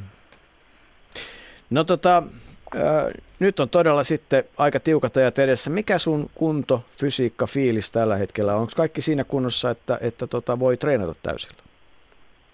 On, että täydessä, nyt pidin tota viikon, viikon lomailin täällä Tampereella ja tota, eilen aloitin taas treenaan, että nyt on tästä semmoinen parin kuukauden putki treeniä siihen draftiin. No mutta ilmeisesti tota, meet hyvässä kunnossa NBA-varaustilaisuuksiin tai siihen tila, koko NBA-showhun ja tota, ja, ja sitten toivottavasti todella oot tuon Ari joukkueessa universiaadeissa ja lähdet sinne mukaan. Ja en mä panis pahakseni vaikka nähtäisi Ranskassa syyskuussa. Oikein hyvää kesää ja, ja tota, onnea kaikille yrityksille, Joonas. Kiitoksia. Joo, on siinä tyyppiä. Mitä 2.11 ja heittää kolmosia vai miten se menee? Joo, kyllä ei, on, on pitkä, mutta ei ollenkaan tyypillinen sisäpelaaja. Ei ole tietysti ruumin rakenneteeltaankaan tämmöinen mörssärityyppinen pelaaja vaan on enemmän, enemmän niin kuin ulkopelaaja, joka pystyy pelaamaan naama kohti koria ja heitto on ehdottomasti se, että tällä hetkellä se vahvin ase. Mutta onhan se aika ikävä puolustuksen kannalta, jos tota, tuot kolmen metrin korkeudet lähtee hyppyheitto kahdeksasta metristä, niin, niin kyllähän sillä, se avaa niin kuin ihan toisia kuvioita, varsinkin jos se heitto on riittävän nopea. Kyllä, jos ajatellaan tilanteita, että siinä on pienempiä puolustajia edessä, niin eivät he sitä heittoa pois saa. Hmm. Tota, tähän väliin tietysti mitä sulla herää ajatuksia, kun ajattelet Eric Murphyn vuotta? Nyt jotkut tiedot sanoo, että hänestä ollaan kovin kiinnostuneita ja, ja nyt hän on pelannut kohtuullisen hyvillä tehoilla otteluita ainakin välillä, mutta aika kovaa koulua hänkin varmaan käy. Joo, en, on pakko sillä tavalla sanoa, että en, en itse tuota D-liiga-maailmaa sillä tavalla tunne, että se mitä tuossa nyt Joonaksen kanssa on jutellut ja Joonas on kertonut ja tässäkin mitä tuli ilmi, että, että hirveästi ei, ei harjoitella. Että voisi sanoa, että eh, niin kuin Joonaskin painotti, että se kokemuksena oli hyvä. Hän sai siinä sen, sen mitä hän haki. En näkisi, että, että siinä liikassa kovin montaa vuotta kannattaa pelata, jos haluaa niin kuin kehittyä ja mennä eteenpäin, koska se harjoittelu jää vajaaksi. Ja sen liikana tarkoitushan on pääasiassa se, että siellä har- äh, pelataan kovia pelejä ja lyödään itsensä läpi ja päästään NBAihin ensin ehkä kymmenen päivän sopimuksilla ja sitten, sitten pitemmäksi aikaa. Että jossain vaiheessa, jos ei sitä lopullista läpimurtoa sinne varsinaiseen liikaan tule, niin, niin sitten varmaan kannattaa Erikin kelkaa harkitsemaan näitä Euroopan vaihtoehtoja. Niin ja varmaan se D-liigan tarkoitus on se, että kun pelaaja istuu muuten penkillä joukkueessa, joskus siirretään sinne, pelaa siellä kovia minuutteja ja, ja on niin kuin valmiina auttamaan sitten sitä, että Farmiliigastahan puhuttiin nyt, nyt nykyinen nimi Development kehitysliiga, mutta ennenhän puhuttiin selvästi CBAstä esimerkiksi NBAn Farmiliigana ja, ja tota, siellä pelaajat oli valmiita lähtemään sitten, kun kutsu tuli kaikilla yhteinen haave, mutta kyllä se tosiasia on, että, että jos vähänkään haluaa eteenpäin mennä, niin vuosi korkeintaan kaksi sitä maailmaa ja sitten pitää luovuttaa, jos paikkaa ei isosta liikasta löydy. No se on juuri näin. Sitähän se Jonaskin tuossa kuvasi, että kun pelaajat vaihtuu koko ajan, että, että osa itsekin on rekrytoinut pelaajia D-liikasta, että, että eivät he pelkästään NBAihin sieltä lähde, vaan että jossain vaiheessa kautta he saattavat sitten lähteä Eurooppaan, jos tulee sopiva mahdollisuus siihen. Mm. sen takia joukkueet, rosterit on yleensä useita kymmeniä pelaajia. No tota, meillähän on Euroopassa nyt maajoukkueellinen pelaaja Sasu Salin Gran Canarialla. Pahus vieköön, kun ei saa edustaa joukkuettaa Petteri Koposta vastaan. Siinä olisi Malmin poikien kohtaaminen Eurocupin finaalissa, makea juttu. Äh, Sean Huff on pelannut ilmeisesti aika vahvaa kautta Saksassa tai onkin pelannut vahvaa kautta. Äh, toisen Saksassa pelaavan ongelmat on ollut loukkaantumisen puolella, eli, eli Mikko Koivisto, Koivisto on ollut Frankfurtissa. Ja joo. Gordy Herbertin valmennuksessa ja varmaan kausi on ollut vähän rikkonainen, se on kurjaa. No Junnu Lee, Gerald Lee Junior siirtyi sitten pois Romaniasta myös Espanjaan hakemaan siellä kovuutta. Et, että tota, ja kaikki on tähän mennessä pysynyt kohtuullisen ehinä, kun koputellaan puuta. Eli, eli tota, tämä on kai hyvä juttu. No se on ehdottomasti hyvä juttu, että siinä on niin kuin kaksi asiaa, että pelaajat on, on siirtynyt kovempiin liikoihin ja sitten sen lisäksi pelaajat on saanut roolia joukkueissansa. Et ei se, että sä oot kovassa liikassa etkä pääse pelaamaan siellä, niin sitten on ehkä parempi olla, olla pikkasen keskinkertaisemmassa liikassa ja päästä pelaamaan kunnolla. Mutta nyt, nyt näyttää hyvältä siinä suhteessa, että, että käytännössä kaikki maajoukkuepelaajat on, on ollut hyvässä roolissa omassa joukkueessa. Niin, tämähän on se kysymys, mitä jalkapallossa on ollut, että, että, tota, että jalkapallomaajoukkueessa on liian paljon pelaajia, jotka ei ole ollut riittävän isossa roolissa omassa joukkueessaan ja, ja tota, sitten kuitenkin odotetaan, että maailmanmestaritason joukkueet kaatuu lajissa, joka on niinkin vaikea kuin jalkapallo on, niin kyllähän se aika kova juttu on. No Petteri Koposella on ollut tota, on monet asiat hyvin. Tämän päivän uutinen on se, että, että tota Petteri varittiin Eurokapiin, eli, eli toiseksi korkeimman sarjakapin All Stars joukkueeseen, johon valittiin myös hänen joukkuekaverinsa ja yksi joukkueen sieluista Tyrese Reese, Sami Meija, Derek Brown sekä Walter Tavares, pitkä, pitkä, 224 pitkä, joka tulee vastaan sitten Gran Canarialla, kun nämä pelaa Eurocupin finaaleissa Himkia joukkuetta, Petteri joukkuetta vastaan, eli 24. päivä Las Palmasissa ja 29.4. Moskovassa. Ja, ja tota, Ari soitin Petterille tuossa iltapäivällä ja hänellä on vapaa päivä, oli iloisella mielellä, koska alla oli voitto eilisessä pelissä Nisni Novgorodia vastaan. Petteri pelasi hyvillä tehoilla ja, tota, ja nyt sitten ennen kaikkea se, että vatsatauti on hellittänyt. Eli, eli Petteri oli kohtuullisen hyvällä mietteillä ja tällaiset olivat ajatukset.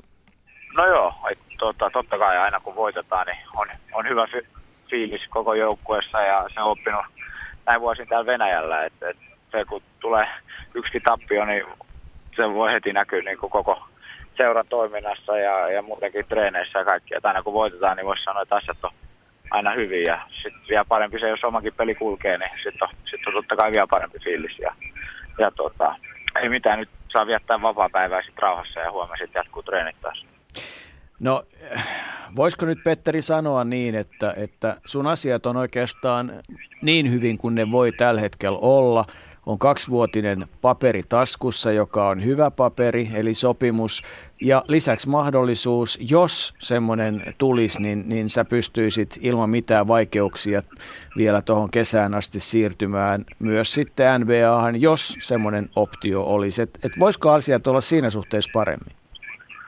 No, no ei oikeastaan. Että kyllä niin kuin täälläkin seuraa aika nopeasti sanoi, että haluaa, mutta tämä pitää jo viime kesästä lähtien jo, jo juteltu ja sitten sanoin, että me ollaan koko ajan sanottu, että no odotellaan, odotellaan, mutta nyt tässä niin kuin helm- helmikuusta lähtien aika, aika niin kuin selväksi teki, että ei halua mihinkään päästä ja, ja tota, sitten kun tuli, tuli tarjoussa, niin aika nopeasti pääsi. Linja Moskovaan ei ole kaikkein kirkkain, mutta asia tuli selväksi. Nyt se, mikä Himkin kannalta tällä hetkellä kai on se, että, että Himkin ainoa selkeä tavoite on olla ensi kaudella Euroliigan joukkue ja se on tällä hetkellä teidän pelaajien ja valmentajan ihan omissa käsissä. On kaksi hyvää mahdollisuutta. Pitää voittaa Eurocup eli kahdessa ottelussa Gran Canaria tai tulla vähintään toiseksi VTB-liigassa. Eikö se ole aika selkeästi just näin? No just näin, että se on ehdottomasti se koko seuran tavoite päästä, päästä ensi kaudeksi ja, ja tota, voittamalla joko Eurokappi tai sitten VTP menemään finaaleihin. Tota, jos Ceska, Ceska sinne menee, niin sit, sitä kautta saadaan paikka sinne ja koetaan nyt ehdottomasti eka, nostaa tuo eka pokaali ilmaa, ilmaa kun alkaa nuo Eurokapin finaalit. Kuinka paljon niihin on valmistauduttu? No ei oikeastaan vielä. Että meillä oli tuossa eilen tärkeä peli ja sillä varmistettiin nyt, että ollaan runkosarja kakkosia ja saadaan sitä kautta hyvät astumat VTT playoffeihin. Mutta nyt varmaan sitten, että meillä on viikonloppu vielä peli, peli Prahassa ja, ja tota, mutta totta kai katseet on siellä ja tiedetään mitä, mitä siinä on panoksena ja se on kumminkin tosi, tosi niin kuin iso ja sitä varten ollaan tehty töitä koko kausi ja totta kai veikkaan, että jokainen jatka haluaa voittaa ensimmäinen peli vieraissa, toinen kotona, niin se on kai erinomainen asia, mutta eikö se ole niin, että sen voittamisen jälkeen olisi kyllä tosi mukava lähteä pelaamaan VTB-finaaleita? No joo, että tota, kyllähän se jännä, niin kuin, että totta kai meidän, meidän seurassa on isot tavoitteet ja molemmissa liikoissa halutaan pärjätä, mutta kyllähän se meille toisi koko seuralle ja pelaajille se työrauha, jos me tuossa pystyttäisiin Eurokappi voittaa, sitä kautta oltaisiin luonnostettu se paikka, paikka kanssa Euroliigaa ja, ja sen jälkeen niin vähän rauhallisemmin mieli voi lähteä siellä play, VTP Liiga playoffeihin ja lähteä siellä katsoa, kuinka pitkälle, pitkälle päästään. Mutta totta kai kyllä mä uskon, että jokainen, tämä on pitkä kausi ollut taas ja ollaan tehty paljon hommia, niin kyllä mä uskon, että jokainen, kun tuota, alkaa nuo finaalit, niin varmasti ollaan niin kuin satalasista ja halutaan, halutaan ottaa voitto. Mutta ei helppoa tuo ole missään nimessä. Että kova, kova taistelu. No sitten sen jälkeen edessä on, on pieni kesäloma ja, ja, ja rentoutuminen koripallon parista ja toivottavasti vaikka golfkentällä törmättäisiin kertaalleen, mutta sitten alkaa maajoukkue kesä. Ootko ihan täysin sataprosenttisen motivoitunut lähtemään EM-kisoihin? No totta kai, että kyllä mulle niin maajoukkueessa pelaaminen on aina ollut niin kunnia-asia ja halunnut, halunnut edustaa. Että se on ollut hienoa nyt, miten me ollaan nyt oltu arvokisoissa oikeastaan joka, joka vuosi ja se on niin kuin hienoa se suomalaiselle koripallolle ja ollaan saatu vähän sellaista jatkuvuutta ja kyllä mä taas, vaikka se voi olla vähän takki tyhjä taas kauden jäl- jälkeen ja, ja näin, mutta sitten kun siinä on aina saanut vähän huilata ja sitten pääsee jätkien kanssa taas kokoontua yhteen ja valmistautuu, niin kyllä siitä on aina taas ihan täynnä intoa ja uutta motivaatiota ja lähtee, lähtee pelaamaan Suomen paidassa, niin kyllä ne on aina hieno juttu. Niin, se voisi asia varmaan kääntää myös Petteri niin päin, että eikö se ole niin, että, että maajoukkueen kanssa myös seurakauteen valmistautuminen, siis toisin sanoen aika kovaa duunia, kovia pelejä ja, ja kovaa fyysistä tekemistä, niin, niin kyllä kai sitä niiden kavereiden kanssa myös maajoukkueen kanssa seurakauteen tulee valmistauduttua. No just näin, että kyllähän se on hyvä tapa kanssa valmistautua siihen seurakauteen, että vaikka se välillä tuntuukin raskalta, että lähdetään jo vetää heinäkuusta lähtee jo ja to, tavallaan valmistautuu ja näin, mutta kyllä se tavallaan on kyllä paras, paras tapa valmistautua seurakauteen. Ja sitten kun siirtyy maajoukkueesta seura, seurajoukkueeseen, niin on jo täydessä pelikunnossa, että kyllä se on niin kuin hieno, hieno tavallaan sekin tapa valmistautua ja saa viettää niin kuin, voisi sanoa niin kuin friendien kanssa, että tarvii lähteä seurajoukkojen kanssa ensin vuorille tai jonnekin juokseen, että saa, saa valmistautua maajoukkojen kanssa ja olla vähän pidempään Suomessa ja, ja mennä pelaamaan ajankisoihin. Se on, se on hieno niin kuin, hienompi tapa valmistautua seura, seurakautta. No millaisena sä otit tiedon, että Henrik Detman äh, päätti siirtyä kirjoituspöydän taakse haalarihommiin ja lähti Besiktasin valmentajaksi? Uskotko, että se myös näkyy sillä että Henkka on, on vireessä, kun maajoukkuetta valmentaa? No olihan se loistava uutinen ja hieno, hieno juttu, että Henkka, Henkka sai toisen mahdollisuuden, mahdollisuuden ja mitä niin kun katsonut nyt, niin Henkka ja Lassi on tehnyt loistavaa duunia siellä ja on alkanut voittaa pelejä ja, ja näin. Et mäkin pesittäisin vasta Eurocupissa pelattiin ja siellä on niin kuin fanaattiset fanit ja ei varmasti ole niin kuin helpoimpia paikkoja valmentajalle tai pelaajalle olla. Et siellä on, vaaditaan paljon ja fanit haluaa menestystä ja näin, mutta toistaiseksi Henkka ja Lassi tehnyt loistavaa duunia ja tuota, se on hyvin ja varmasti niin kuin, sieltä löytyy taas uusi juttu niin meidän maajoukkojenkin käyttöön, että mitä näkee vähän päivittäin, mitä se niin kuin koripallo eurooppalaisella huipulla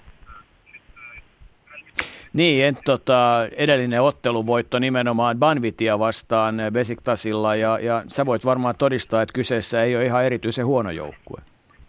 No ei, ei missään nimessä. Et etenkin Banvit koti, kotikentää siellä omia faneja edessä on tosi kova joukkue ja niin kuin mekin niin kuin voisi sanoa, että siellä, siellä hävittiin pinnalla ja sitten kotona onneksi hoidettiin homma, homma mutta niin kuin tosi hyvä joukkue, paljon hyviä yksilöitä ja, ja tota, niin kuin mä sanoin, niin Henkka ja Lasse on tehnyt loistavaa, duunia ja ottanut kovi, kovi voittoa Turkisarjassa ja, ja tota, katsotaan kuinka, kuinka niin kuin korkealle pystyy jengen nostaa. Ja. Petteri, oikein hyvää vapaa-päivää Moskovaan, Moskovaan ja tota, iloisella mielellä kohti Kanariaa ja, ja tota, ei muuta kuin, kuin hyviä pelejä ja nautinnollisia oloja. Jees, kiitoksia. Kiva, moi. Moro. Ylepuheen urheiluilta. Osallistu lähetykseen Shoutboxissa. Yle.fi kautta puhe. Niin, osallistukaa ihmeessä ja ajatuksia urheilulan kehittämiseksi ja muuten tulevaisuudessa, mutta nyt puhutaan edelleen koripallosta. Ari Tammivaara, Suomen koripalloliiton valmennuksen johtaja ja kokenut valmentaja niin Suomessa kuin Euroopassa pitkän linjan koripallomies studiossa. Ari, ota kiinni siitä, mitä Petteri meille äsken kertoi.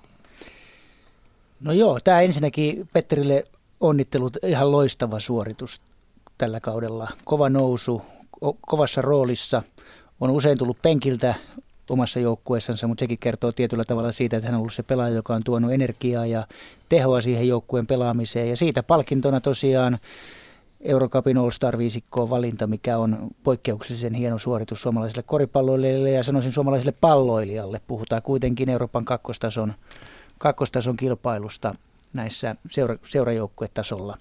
Ja hienoa kuulla tietysti sekin, että, että edelleen sydän palaa maajoukkueelle. Että kyllä on, on taas tulossa hieno kesä, joka huipentuu syyskuun alussa EM-kisoihin Ranskassa. Ja, ja onhan se ihan selvää, että Petteri tulee olemaan yksi tämän joukkueen kulmakivistä. Niin, kokonaisuutena tähän väliin ennen kuin ollaan yhteydessä Turkkiin ja Henrik Detmaniin ja, ja niin edelleen, niin tota, tämä maajoukkue kesä, se on aikamoinen palapeli, varsinkin sun tontilta katsottuna. No joo, se koko homma lähtee, lähtee käyntiin siitä, että kun on arvonnat on, on loppuvuodesta ollut, olivat 2014 loppuvuodesta, niin sen jälkeen kun tiedettiin, että ketkä, ketkä on meidän lohkon joukkueita, jota tietyllä tavalla niitä joukkueita vastaan ei haluta pelata, niin sen jälkeen lähdettiin sitten rakentamaan sitä ohjelmaa sillä tavalla, että se lentopäivä Montpellierin Ranskaan syyskuun eh, toinen päivä, niin se on se perälauta, josta lähdetään sitten keräämään, keräämään noin erilaisia vastustajia ja turnauksia. Ja se on sitten tietynlaista liikennettä koko ajan eurooppalaisten liittojen ja eurooppalaisten kollegojen kanssa, josta lähdetään niin kuin kasaamaan sitä, että, että ketä vastaan pelataan missäkin välissä. Ja ja tässä tietysti Detmanin Henkalle ja hänen staffillensa on jo useampan vuotinen kokemus, että, että mä oon tässä vaan ollut se toteuttava porras ja, ja Henkka on koko ajan totta kai ensin täällä Suomessa ollessa ja nyt tuolta Turkista edelleen niin kuin johtaa tätä or- orkesteria sillä tavalla, että hän, hänen halunsa mukaan ja hänen toiveidensa mukaan sitä ohjelmaa rakennetaan sillä tavalla, että, että joukkue olisi mahdollisimman kilpailukykyinen, kun EM-kisat alkaa. Oikeastaan mietin sillä myös sitä, että kaikki nämä nuorten maajoukkueet, niiden toiminta niin tyttöjen kuin poikien puolella, universiaadit ynnä muut, niin tota, tämä koko palapeli no on joo, se on siis, tämä, tämä miesten ohjelmahan on siinä, siinä suhteessa tietyllä tavalla helpompi. Ja siinä, siinä ehkä kaikista eniten näkyy se Suomen miesten maajoukkueen nousu tässä rankingissa, että, että Suomen joukkueella on kysyntää. Että Suomi, Suomi on erittäin haluttu vastustaja. Suomeen halutaan tulla, Suomea kutsutaan, että siinä ei, ei varsinaisia vaikeuksia edes ole. Mutta sitten kun tosiaan pistetään yhteen kaikki nämä muut meidän nuorten maajoukkueet ja naisten maajoukkue, niin se on, se on todella iso palapeli ja eikä siihen yhden ihmisen, ihmisen työpanos edes riitä, että, että meillä on liitossa maajoukkuekoordinaattori Pia Kettunen, joka monta vuotta on tehnyt näitä töitä. Nuorten maajoukkueiden valmentajat itse osallistuu tähän työhön ja vastaavaan ja, ja se on semmoinen palapeli, mikä vielä tänä päivänäkään ei ole valmis ja sitä on kohta puoli vuotta tehty. Niin, tota, äh, nyt tietysti näitä pelaajia on monessa paikassa. Siis nuorten pelaajista valtaosa on tietysti tota Suomessa, mutta jo aika nuoretkin pelaajat on pelaamassa Espanjassa ja on pelaamassa kansainvälisiä otteluita kauden aikana. Yliopistot on oma asiansa. Naisten joukkueesta varmasti osa pelaajista on yliopistoista. Eikö nämä aseta tiettyjä haasteita, kun sitten kuitenkin pitäisi opinnot saada ja jotain rajoituksia.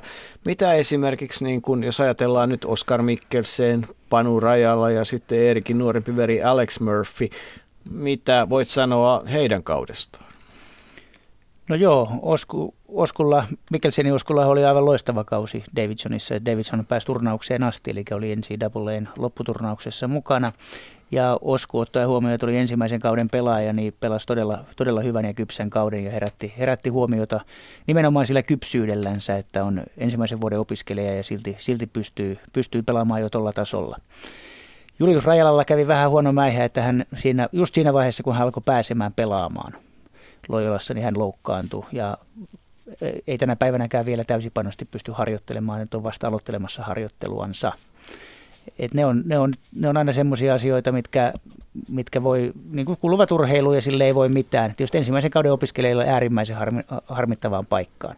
No sitten Alex Murphy, ihan, ihan hieno kausi Floridassa, hyviä, hyvät näytöt, pääsi, pääsi vaihto yliopistoa pääsi ihan kohtuullisen kivaan rooliin siellä. Ja, ja toivon mukaan tulemme myös hänet näkemään Julius Rajalan kanssa tuossa universiadiohjelmassa ja Oskar Mikkelsen hän tosiaan on vasta sen ikäinen, että hän mahtuu vielä meidän alle 20-vuotiaiden maajoukkueeseen. Nämä on mielenkiintoisia asioita. Näin itse asiassa Davidsonin muutamankin ottelun ja, ja tota, kyllähän se pieni joukkue on, mutta, mutta Bob McKillopin valmennuksessa niin, niin tietysti pelasi hyvän ensimmäisen kierroksen ja sitten sattui kyllä aika kova vastus ja kaikki ei mennyt ihan putkeen, mutta, tota, mutta tämähän on niin kuin, tämä aiheuttaa sitä palapelin kasaamista, että nämä yliopistoissa on omat puolensa ja, ja siellä on niin kuin omat asiansa ja myös koulu pitää hoitaa, että siinä on tämmöisiä kysymyksiä. Mitäs, mitäs nuorten naisten puolella tämä sama tilanne? No naisten ohjelma siinä mielessä on sitten on erilainen, koska se aloittaa, aloit, he aloittavat nämä maajoukkueikkunat nyt jo mm. tämän vuoden marraskuussa. Ja se asettaa tietysti sitten isoja, isoja haasteita. Et jos me ajatellaan niin kuin yliopistopelaajia, niin ne alkavat tässä toukokuun kesäkuun alkupuolen aikana jo tulemaan takaisin takas Suomeen ja pystyvät osallistumaan maajoukkueiden ohjelmaan. Ja myös meidän naispelaajat yliopistosta niin pystyvät osallistumaan kyllä kesäohjelmaan, mutta se miten heidät saadaan osallistumaan ja miten he pystyvät osallistumaan näihin marraskuu, helmikuu maajoukkueikkunoihin, niin se luo taas ihan uuden oman haasteensa. Nyt ajattelin heittää tässä vaiheessa vettä kiukaalle, tai mitä tässä fraasia voisi käyttää, nimittäin äh, tänne lähetysikkunaan Shoutboxiin on tullut kysymys, jossa todetaan näin, että miksei Suomesta tule suluissa koripallossakaan taitavia pelaajina verrattuna muihin maihin? Korostetaanko Suomessa systeemiä liikaa eikä anneta taiteellisia vapauksia pelaajille? Onko tämä muuten yksi semmoinen aika iso kysymys, tämä yksilö vastaan joukkue tai, tai niin kuin henkilökohtaisten taitojen oppiminen? No mä en näe, että ne on ristiriidassa toistensa kanssa. Että, että maajoukkuetoiminnan slogani jo useamman vuoden ajan on ollut, että be as good as you can be jolla niin kuin halutaan kuvata sitä, että, että jokaisella yksilöllä olisi mahdollisuus kehittyä niin hyväksi pelaajaksi kuin hän pystyy. Ja tämä taito on siinä totta kai ehdot, ehdoton elementti. Ja jos näistä äsken mainitusta pelaajista puhutaan, niin en, en pidä Oskar Mikkelseniä hir, hirveän taitamattomana pelaajana. Jos ajatellaan, että koripallossa yksi isoin taitotekijä on heittäminen, niin kyllä meillä mun näkemyksen mukaan ihan hyviä heittäjiä on viime vuosina tullut. Mutta kyllähän kai niin kuin ennen kaikkea juniorivalmennuksessa sen taidon korostaminen on aika iso juttu. Että.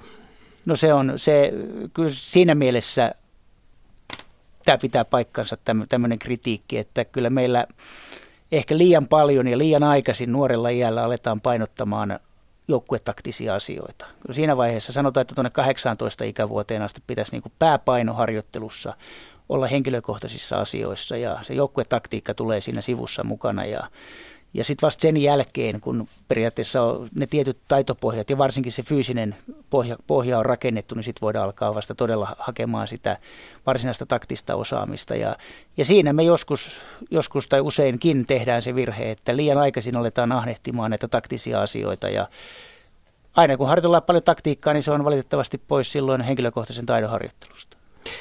No mitä sanoisit, jos tota Galatasaraista otettaisiin yhteyttä, että tulepa Turkkiin valmentamaan sitä joukkuetta, niin lähtisitkö kesken lähetyksen studiosta?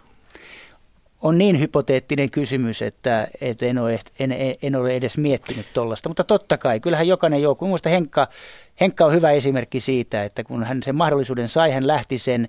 Ja mä tiedän, että, että Suomessa niin ihmiset, jotka näkee tätä tai ymmärtää tätä ammattivalmentamista lajista riippumatta, niin he ymmärtävät täysin, miksi hän lähti. Säkin ymmärsit täysin, että tässä on kysymys Aasin sillasta, koska, koska tota, just ennen lähetyksen alkua otimme yhteyttä Henrik Detmaniin, jolla on tietysti koko ajan siellä töitä ja kiireitä joukkueensa kanssa, mutta, mutta saatiin puhelimen päähän ja, ja tota, kyseltiin kuulumisia Henrikiltä, joka siis tällä hetkellä luotsaa Besiktasia yhdessä Lassi Tuomin kanssa ja tällaista jälkeä siitä syntyi.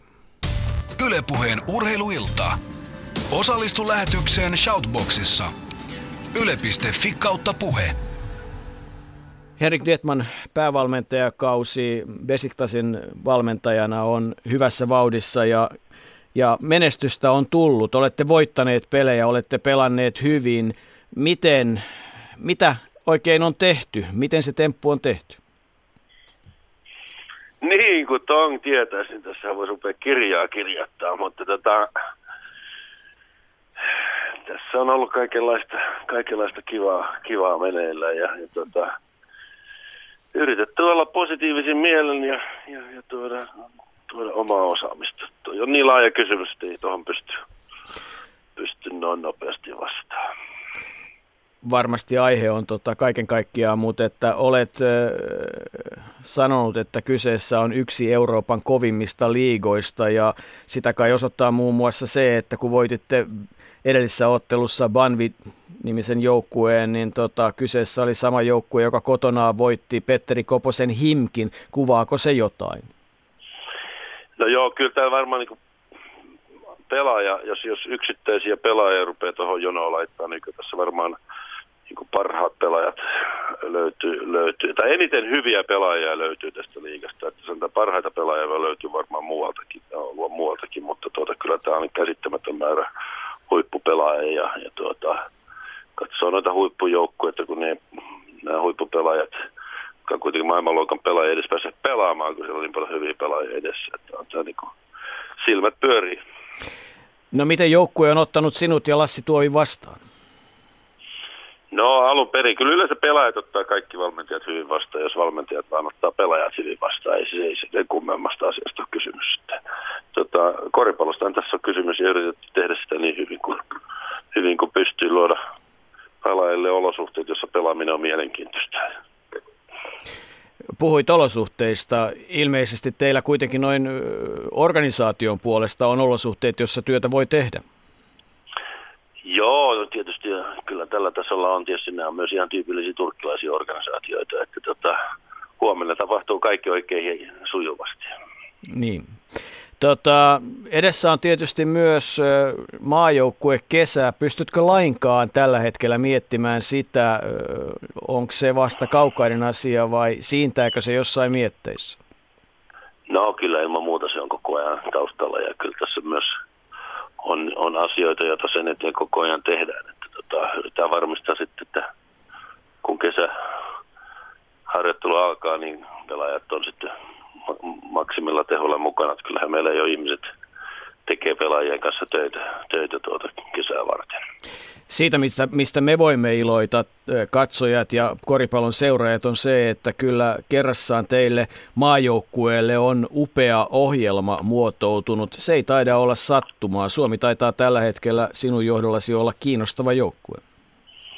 No joo, kyllähän me jo vuosia ollaan tässä pystytty rakentamaan itsellemme hyvä ohjelma ja, ja tota, perustuu tietysti siihen, että, siihen, että millä tavalla joukkue pelaa ja, ja, ja, tota, ja ollaan vuosien varrella, niin kuin on moneen kertaan ollut puhetta, että ollaan, ollaan vähän siirtynyt niin kuin Kyökin puolelta tuolla Salongin puolelle ja, ja, ja tota, kyllä se ilman muuta auttaa myös ohjelman rakentamisessa. Palataan sen verran siihen Turkki ja Besiktasen joukkueeseen, että, että nyt kun joukkue on voittanut ö, käytännössä viimeistä, viimeistä seitsemästä ottelussa kuusi, niin tota, miten se näkyy pelaajissa? M- miten pelaajista huokuu se ö, itsevarmuus tai mikä se oikein on? No silloin kun me tultiin tänne Lassin kanssa, niin kyllähän täältä kieltämättä oli sellainen epävarma olotila. Ja, ja tota, tässä oli aika paljon sellaisia asioita, jotka tota, lisäsi sitä epävarmuutta. Tietysti pelaaja oli, oli pelaajia loukkaantuneita ja pelaajien tila oli epävarma sen suhteen, että saako ne jatkaa ja, ja tuleeko tässä niin kuin uuden valmentajan myötä, lähteekö tässä niin kuin tämä pelaajavaihtorulle, jos se käytiin. Ja, ja sitten kun ne huomasi sen, että, tota, että ei tässä oikeastaan mitään muuta ruveta tekemään kuin yrittää huomenna harjoitella, harjoitella oikein hyvin, niin, niin tota, sitten sitä myötä sitten se luottamus, luottamus syntyi.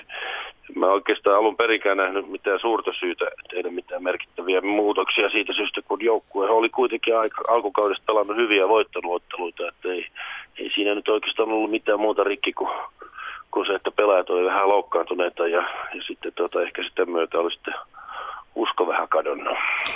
Onko se usko suunnilleen sitä, että kun valmentaja sanoo, että hei, tämä on teidän juttu, joko te haluatte pelata ja voittaa ja pelata yhdessä, että te olette niin hyviä pelaajia, että siihen kykenette, tai sitten ette halua, että se on niin kuin ihan teidän valinta, että kumpi on kivampaa voittaminen vai häviäminen? No, en mä tiedä, tota, ei ehkä toi valmentaminen nyt ihan noin yksinkertaista kuitenkaan, kun herra toimittaja yrittää tehdä sitä, mutta tota, ää, lähtökohtaisesti niin, niin tota, niin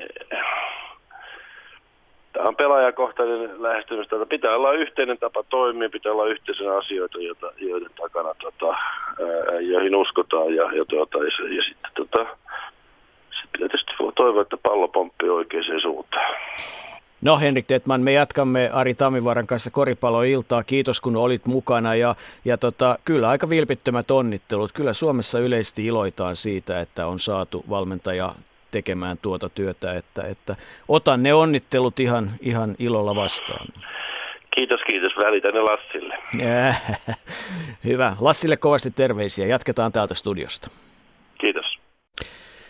Ari Tammivaara, koitas kääntää toi Henrik Detmanin ö, sanoma ihan tämmöiselle suomen kielelle. Siellä oli paljon semmoisia kryptisiä ilmaisuja.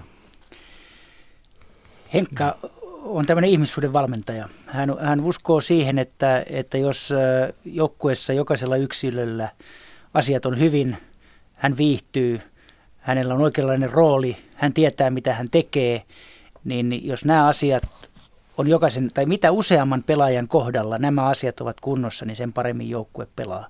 Ja jos ne on kaikkien pelaajien kohdalla kunnossa, niin silloin joukkue pelaa todella hyvin. Mm.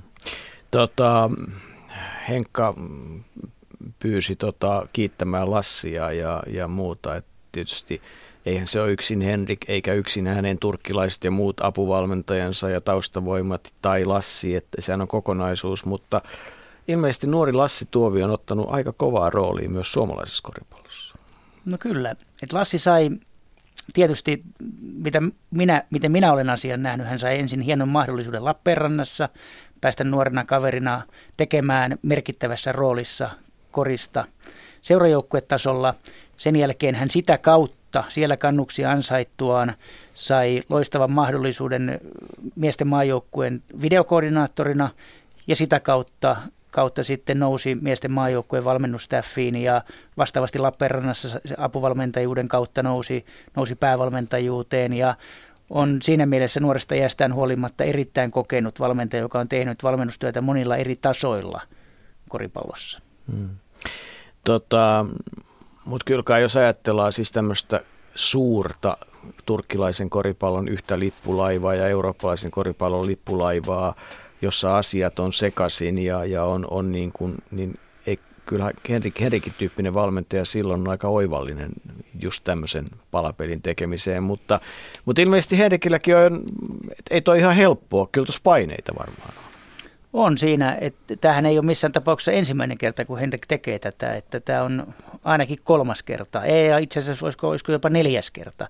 Että kaksi kertaa Saksassa, kerran Ranskassa ja nyt Turkissa. Ja hän on itse kuvannut sitä, että se on vähän niin kuin tämmöistä palomiehen työtä, että sinne tullaan ja sammutetellaan ne pahimmat palot ja sitten sen jälkeen lähdetään viemään sitä asiaa eteenpäin. Ja, ja tämmöisessä tilanteessa monta kertaa tämmöinen niin sanottu players coach on, on valmentaja, joka pystyy saamaan niitä tuloksia aikaiseksi, koska mitään hirveetä täyskäännöstä tai uutta joukkuetta ei pysty kasaamaan, vaan niillä samoilla pelaajilla jotain pelaajia voi tuoda, mutta periaatteessa ne palikat usein on hyvin samat.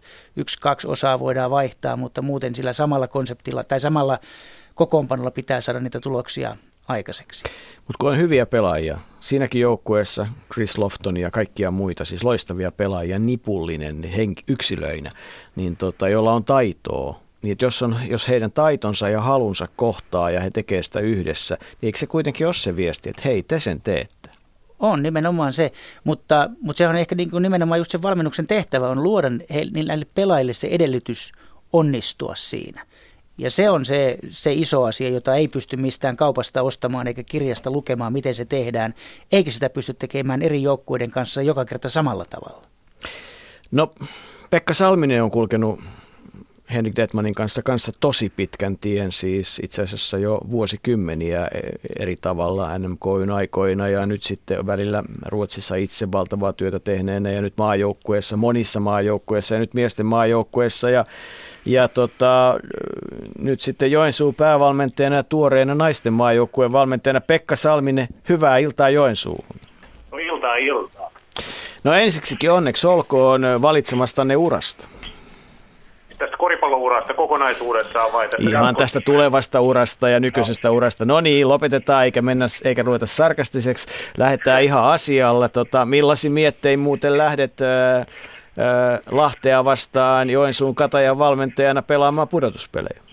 No, totta kai me ollaan No mä oon niin erittäin tyytyväinen, että mitä tässä on toistaiseksi tapahtunut tästä runkosarjan aikana. Me ollaan kastettu yhteen ja ja meillä on, tota, meillä on alun perinkin niin hyviä pelaajia, tässä älykkäitä pelaajia, riittävän nöyriä ja sitten hyviä itsetunnon omaavia nuoria miehiä, jotka ovat ottanut vasta, valtavasti roolia ja kasvanut tässä vuoden aikana. Ja nyt ollaan kaikki kunnossa ja ei ole mitään tekosyitä ja yritetään mennään eteenpäin ja mennään kovalla itseluottamuksella höyryllä. No tota, jos nyt sanon, että eh, enkä loukkaa sua millään tavalla, mutta että ei se nyt hirveän laajalta se materiaali jossain vaiheessa vaikuttanut ja nyt olette kuitenkin ihan sarjan kärjessä ja teistä puhutaan jo mestariehdokkaina, niin mitä siinä nyt oikein on tapahtunut? No, siinä on tietysti tapahtunut, siinä on tapahtunut kolme hyvää, hyvää amerikkalaista ja Teemu Rannikko noin niin kuin lähtökohtaisesti ja sitten siinä on tapahtunut se, että Marius Mananring on ottanut kolme neljä askelta siinä, missä joku vuotta yhden askeleen ja, ja muutkin nuoret mennyt eteenpäin. Ja, ja se, vähitellen vaan ne, nämä nuoretkin miehet oppii, kun niillä antaa mahdollisuuden. Ja samaaikaisesti me ollaan annettu, lähtökohtaisesti annettu niin kuin meidän hyvien pelaajien olla hyviä, että me ei olla kahdittu niitä hirveästi. Että siellä on aika isot vapaudet niin kuin meidän, meidän tähtipelaajilla, meidän parhailla hyökkäyspään pelaajilla ja mun mielestä se näkyy aika hyvin. Onko se vähän Pekka niin, että, että sit kun ei oikein paljon vaihtoehtoa, kun niille nuorille pelaajille on pakko antaa mahdollisuuden, ne joko kantaa sen tai ei kanna? No mieluummin sanoisin, että mä olin niin kaukaa viisti ja älykäs, että tota, olen antanut heille tämän mahdollisuuden. Voi olla, että siinä on hieman tätä pakkoakin. Kyllä se varmaan näin on. Joo, tota, eikä pitääkö olla erityisen huolissaan siitä, että, että eilisessä kamppailussa Koueja vastaan 40 prosenttia aloitusviisikosta oli poissa? Toimenpide.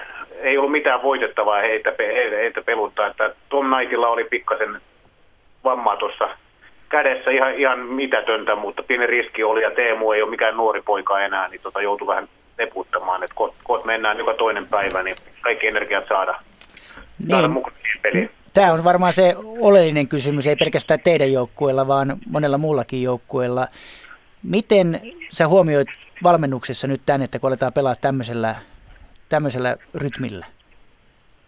No ei siinä oikeastaan niin kuin mitään, mitään muuta voi tehdä kuin kysyä näiltä, että ei, ei ole olemassa mitään, mun mielestä mitään niin kuin sellaista, mitä pitää tehdä. Jokaisen pelaajan kohdalla on ihan eri asia, mitä tehdään. Että meillä on pelaajia, jotka ei pääse paljon pelaamaan, niiden pitää harjoitella kovaa koko ajan, jotta ne on valmiita, kun tilaisuus tulee. Ja meillä on pelaajia, joiden pitäisi harjoitella ollenkaan. Että tämä on keskustelua ja kysymistä ja, ja tota, käytetään hyväksi meidän, niin kuin, siis, meillä on niin hyvä tämä staffi täällä, että, täällä, että tota, miten ne pystyy auttamaan palautumisessa näin edelleen. Mutta kuten sanottu, että mennään niin kuin ihan tapauskohtaisesti ja keskustellaan, keskustellaan, kuka haluaa tehdä mitä ja sitten, sitten löydetään niin kuin parhainen ehdolla kuitenkin mennään. Semmoinen asia, mikä nykyurheilussa, minkä Tiina Steen otti vahvasti esille, kun hänen kanssaan puhuttiin, ja tietysti me kaikki muutkin korostetaan sitä, on se, että, että nykyurheilussa olosuhteilla on älyttömän iso merkitys. Onko se ihan totta, Pekka, että, että Joensuussa on pantu ihan hirveästi painoa sille, että pelaajilla olisi semmoiset nimenomaan harjoitus ja muut olosuhteet, että tekeminen olisi mahdollisimman helppoa? Kyllä mun on, mä en tietysti aika, ää, joka paikassa Suomessa ollut, aika monessa paikassa mä oon ollut ja kyllä mä tiedän mitä muualla on, että aika hyvä, hyvät olosuhteet saa olla, jos on paremmat kuin täällä. Täällä on niin omista pukuhuoneista ja kaikista, siis näistä fysioterapiapalveluista, kaikista, siis kaikki on niin, niin hyvin, että ei, ei voi kuin ihmetellä. Toki mä itse, itse tottunut niin Susjengin kanssa siihen, asiat on loistavasti ja pystyn auttamaan nämä toivottavasti myös täällä. Men, menty jopa askeleita eteenpäin tässä, mutta, mutta kyllä, niin kuin, kyllä täällä tehdään kaikki näiden pelaajien eteen. Aivan mieletöntä, että harmi, että täältä joutuu lähtemään. Seagulls, KTP, Kataja, Lahti, Bison, Skouot, Kauhajoki, Pyrintö. Sillä lähdetään liikkeelle. Sanoppa jotain tuosta neljän, kahdeksan joukkueen ottelurupeamasta. No, tässä on nyt aika paljon isoja, isoja kysymyksiä. Siis, on olemassa tällaisia asioita, ei koskaan pidä aliarvioida voittajaa ja kyllä pyrintö, pyrintö on sillä tavalla paha ja Bisons on paha ja kyllä tässä on aika monia, Lahti on erittäin ikävä ikävä tuota, puolustuspääjoukko ja niin edelleen. Jokaisella on, Seagulls on todella fyysinen, iso kokonen, pelaa kovaa ja niin edelleen. Tässä, tässä on kyllä kaikki aika hyviä joukkueita, että tässä kun jollain kun napsahtaa peli käyntiin ja joku toinen loukkaantuu, yksi pelaaja loukkaantuu sieltä täältä, niin tässä voi tapahtua ihan mitä tahansa. Eli että niin kun, tämä on jännä juttu, mutta että kai se on kiva aloittaa Lahteen vastaan kotona yleensäkin tämä sarja, että sä voisi sitä pahana pitää. No, tämä on aivan tiet, totta kai. Tämän takia tässä painettiin 40 peliä, että runkosarjaa saatiin joku järjestys tähän näin, että kuka on ykkönen kuka kakkonen ja niin edelleen. Miten saadaan kotikenttäedut, että kyllä se on niin todella, todella tärkeää. Joensuuhan on pitkä matka, että tämä on vanha totuus, että Joensuuhun on pitkä matka. Meille, meiltä Joensuusta muualle ei ole niin hirveän pitkä matka, se on kummallinen juttu se, mutta näin se vaan on, että kyllä tänne kyllä tänne niin kuin pitää opetella matkustamaan. No, se, no osataan se kuitenkin. Niin osaatte ja teidän bussikuskikin osaa, koska yritin pysyä perässä matkalla Tampereelta Joensuuhun viime vuonna, niin, niin tota, te olitte jo illallisen syönyt ennen kuin mä pääsin edes perille, että, että tota, kyllä teillä ammatti-ihmiset on joka paikassa. Että. Kyllä, kyllä. No hei, loikataan siihen toiseen asiaan. Tota, onnittelut siitä ja, ja tota, ilolla otetaan tieto vastaan, että rupeat luotsaamaan sekä naisten maajoukkue että että sitten laajemminkin, laajemminkin tekemään tämän asian kanssa töitä. Tota, ää, haikeena kuulemma jätät Joensuun, mutta iloisena otat haasteen vastaan, näinkö se menee? No se menee just näin, että tuota, kyllä tämä niin kuin toisaalta mä oon niin aivan, aivan mielettömän motivoitunut ja hieno haaste edessä ja, ja tuota, kaikki tuntuu sillä tavalla hyvältä, mutta ei täältä olisi ollut mitään syytä täältä Joensuusta lähteä pois. Että tuota, et kyllä, kyllä, sillä tavalla niin kuin, vähän, vähän kaksijakoiset fiilikset siitä, mutta nyt, nyt piti tehdä mitä piti tehdä ja vaakakupissa tämä paino, paino enemmän ja mä en, koen, että se on ihan mieletön, mieletön juttu, mitä me lähdetään tekemään yhdessä niin kuin näiden, näiden naisten kanssa, yhdessä sen koripalloliiton porukan kanssa, ketä tässä on. Ja mä niin kuin, todella positiivisesti suhtaudun ja katson niin kuin eteenpäin tässä. Mitä sä Pekka näet nyt totta kai? Ensin, ensin voitatte tuon mestaruuden ja sitten sen jälkeen virallisesti ensimmäinen päivä kuudetta aloitat liitossa naisten maajoukkueen päävalmentajana. Mitkä sä näet, että sun ensimmäiset ja tärkeimmät tehtävät silloin kesäkuun alussa on? No kyllä ensimmäiset, tässä on montakin tärkeää tehtävää, mutta kyllä ihan, ihan ensimmäinen on niin kuin se, että, että me niin kuin ymmärretään se, että meillä on tällä hetkellä hyviä naispelaajia. Niitä ei hirveän paljon ole, niitä ei ole joukkueittain, mutta niitä on. Ja näiden hyvien niin kuin erinomaisten, erinomaisten naispelaajien mukaan saaminen on ihan niin kuin ensimmäinen juttu tässä. Näin, kun tässä on monta eri tasoa tässä hommassa, mutta kyllä ne, se, että me, me viedään tätä hommaa eteenpäin, tarjotaan entistä parempaa tuotetta heille ja, ja saadaan heidät entistä motivoituneempana mukaan ja lähdetään tästä näin niin pyörittää tätä lumipalloa eteenpäin, että kaikki asiat, hyvät asiat vaan kertautuu. Että kyllä he, heidän niin kuin mukaan saaminen ja, ja on, niin kuin se ensimmäinen asia. Että meidän pitää luoda niin kuin sille seuraavalle, seuraavalle porukalle sitten niin kuin, niin kuin, niin kuin niille nuoremmille uskoa siihen, että tässä, tässä on, tässä on niin järkeä ja tässä on todella paljon järkeä ja pystyt saavuttamaan naiskoripalvelussa myös niin kuin aika paljon, paljon asioita. Mä oon jutellut tässä Mikaela Mouan kanssa muun muassa, joka on, meillä on Suomessa ihan mieletön määrä hyviä naispelaajia ollut kautta historian, että tota, myös heitäkin pitäisi tässä nostaa esiin. Mutta ensimmäinen asia on se, että tämä nykyinen runko, siellä on kuten sanottu erittäin hyvin pelaajia, niin tota, saada, saada mukaan ja siitä lähtee sitten rakentamaan muita juttuja. Pekka, tiedän, että olet vienyt Solnan muun muassa miesten basketliigan mestariksi ja olet ollut pitkään Ruotsissa. Ja, ja tota, Ruotsissahan naisten maajoukkue ja naisten koris on Sille on tarjottu aika hyvät resurssit Leena Valliinin liiton toiminnanjohtajan toimesta, mutta onko muita kysymyksiä? Onko sieltä jotain opittavaa? Ehditkö silloin seurata sitä sivusilmällä? No kyllähän meillä Suonassa niinä vuosina kun mä olin, niin Suonan naiset voitti ainakin kaksi peräti kolme Ruotsin mestaruutta ja mä oon niin seurannut sitä, sitä, sitä tota hommaa, että kyllä sieltä, sieltä varmaan jotain, jotain on sieltäkin niin toimittavissa, mutta kyllä, niin kuin, kyllä se tärkein asia, asia on se, että tämä me liikkuu kahteen suuntaan tämä, että mitä enemmän niin kuin ollaan valmiita antaa niin kuin tukea ja, ja näin edelleen ja viemään hommaa ja olosuhteita ja kaikki eteenpäin, niin sitä enemmän ne on, on ihmiset motivoituneita ja sitä kautta lähdetään niin kuin tätä rakentaa. Että ei se siellä aina ihan herkku ollut sivustapäin seuranneena, niin, kuin, että omat ongelmansa siinä on, että naiset joutu, joutunut tekemään töitä, että ei ole täysammattilaisia, näin, näin myös siellä, mutta tuota, kaikki tähän löytyy ratkaisu varmasti ja yhdessä näitä asioita tehdään ja yritetään löytää niin paras mahdollinen jokaiselle, että jokaisella on mahdollisuus olla niin hyvä kuin ne on ja nämä meidän naiset, ne on aika hyviä jo tällä hetkellä pelaamaan. Askel eteenpäin, ne ollaan oikein erinomaisia. Pekka toi Mustosen Pasi, eli naisten maajoukkueen päävalmentaja jääkiekossa, totesi tuossa taannoin, että, että hänen mielestään kaikkien valmentajien pitäisi jossain vaiheessa valmentaa naisia, että hänen ensimmäinen vuosi naisten kanssa oli äärimmäisen opettava kokemus. Mitä sä itse näet omiksi suurimmiksi haasteiksi nyt kesällä, kun sä aloitat?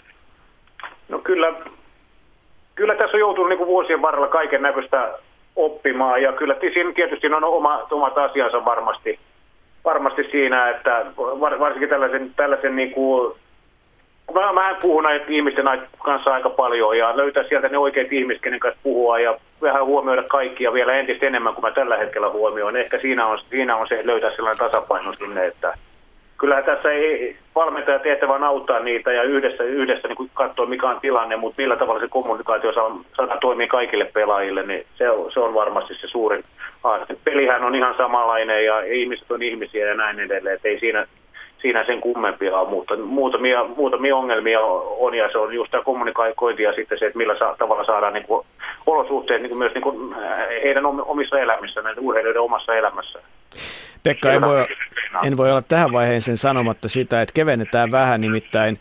Nythän sun elämässä on tilanne semmoinen, että, että nyt on edessä kevää huipennus, sen jälkeen peräti pari viikkoa todennäköisesti kesälomaa – ja sitten valmentaja, jolla on varma työpaikka ensimmäinen kuudetta, paljon huonomminkin voisi olla kai. Voi, voi, kyllä näin on. Näin on. Sitä on aika harvoin ollut tällaisessa tilanteessa. Että onhan sekin todella positiivista. Tässä on paljon muitakin positiivisia asioita. No ne on varmaan henkilökohtaisia, mutta ne ei kyllä. kuulu meille. Tota, palataan vielä tuohon tohon, tota, tohon, juttuun. Ketäs vastaan aiotte pelata finaaleissa? Meidän pitäisi ensiksi selvittää itse. itse mä tiedän, mä tiedän, mutta ketäs vastaan meinaat pelata finaalissa? Jos mun pitäisi sanoa, että kuka joukkue on finaalissa, sitä tässä me haetaan, niin finaalissa on tietysti, finaalissa on tietysti tota, jompikumpi Bisons tai Kouot. Okei. Se, se on tietysti mielenkiintoista, että jompikumpi niistä lähtee nimittäin laulukuoroon yhtä aikaa sitten sun näkemyksen mukaan Lahden kanssa. Ja Lahdessa ollaan siitä asiasta taas vahvasti eri mieltä. Eli todella nämä pudotuspeliparit on Seagulls, KTP, Kata ja Lahti, Bison, Skout ja Kauhajoki Pyrintö. Tota, kysytään Pekalta mielipidettä semmoisesta asiasta. Otetaan tekstitvn sivu 229 eteen ja painetaan refresh-näppäillä ja todetaan, että Korihait BC Nokia on tilanteessa 41-38 Ää, yllättääkö?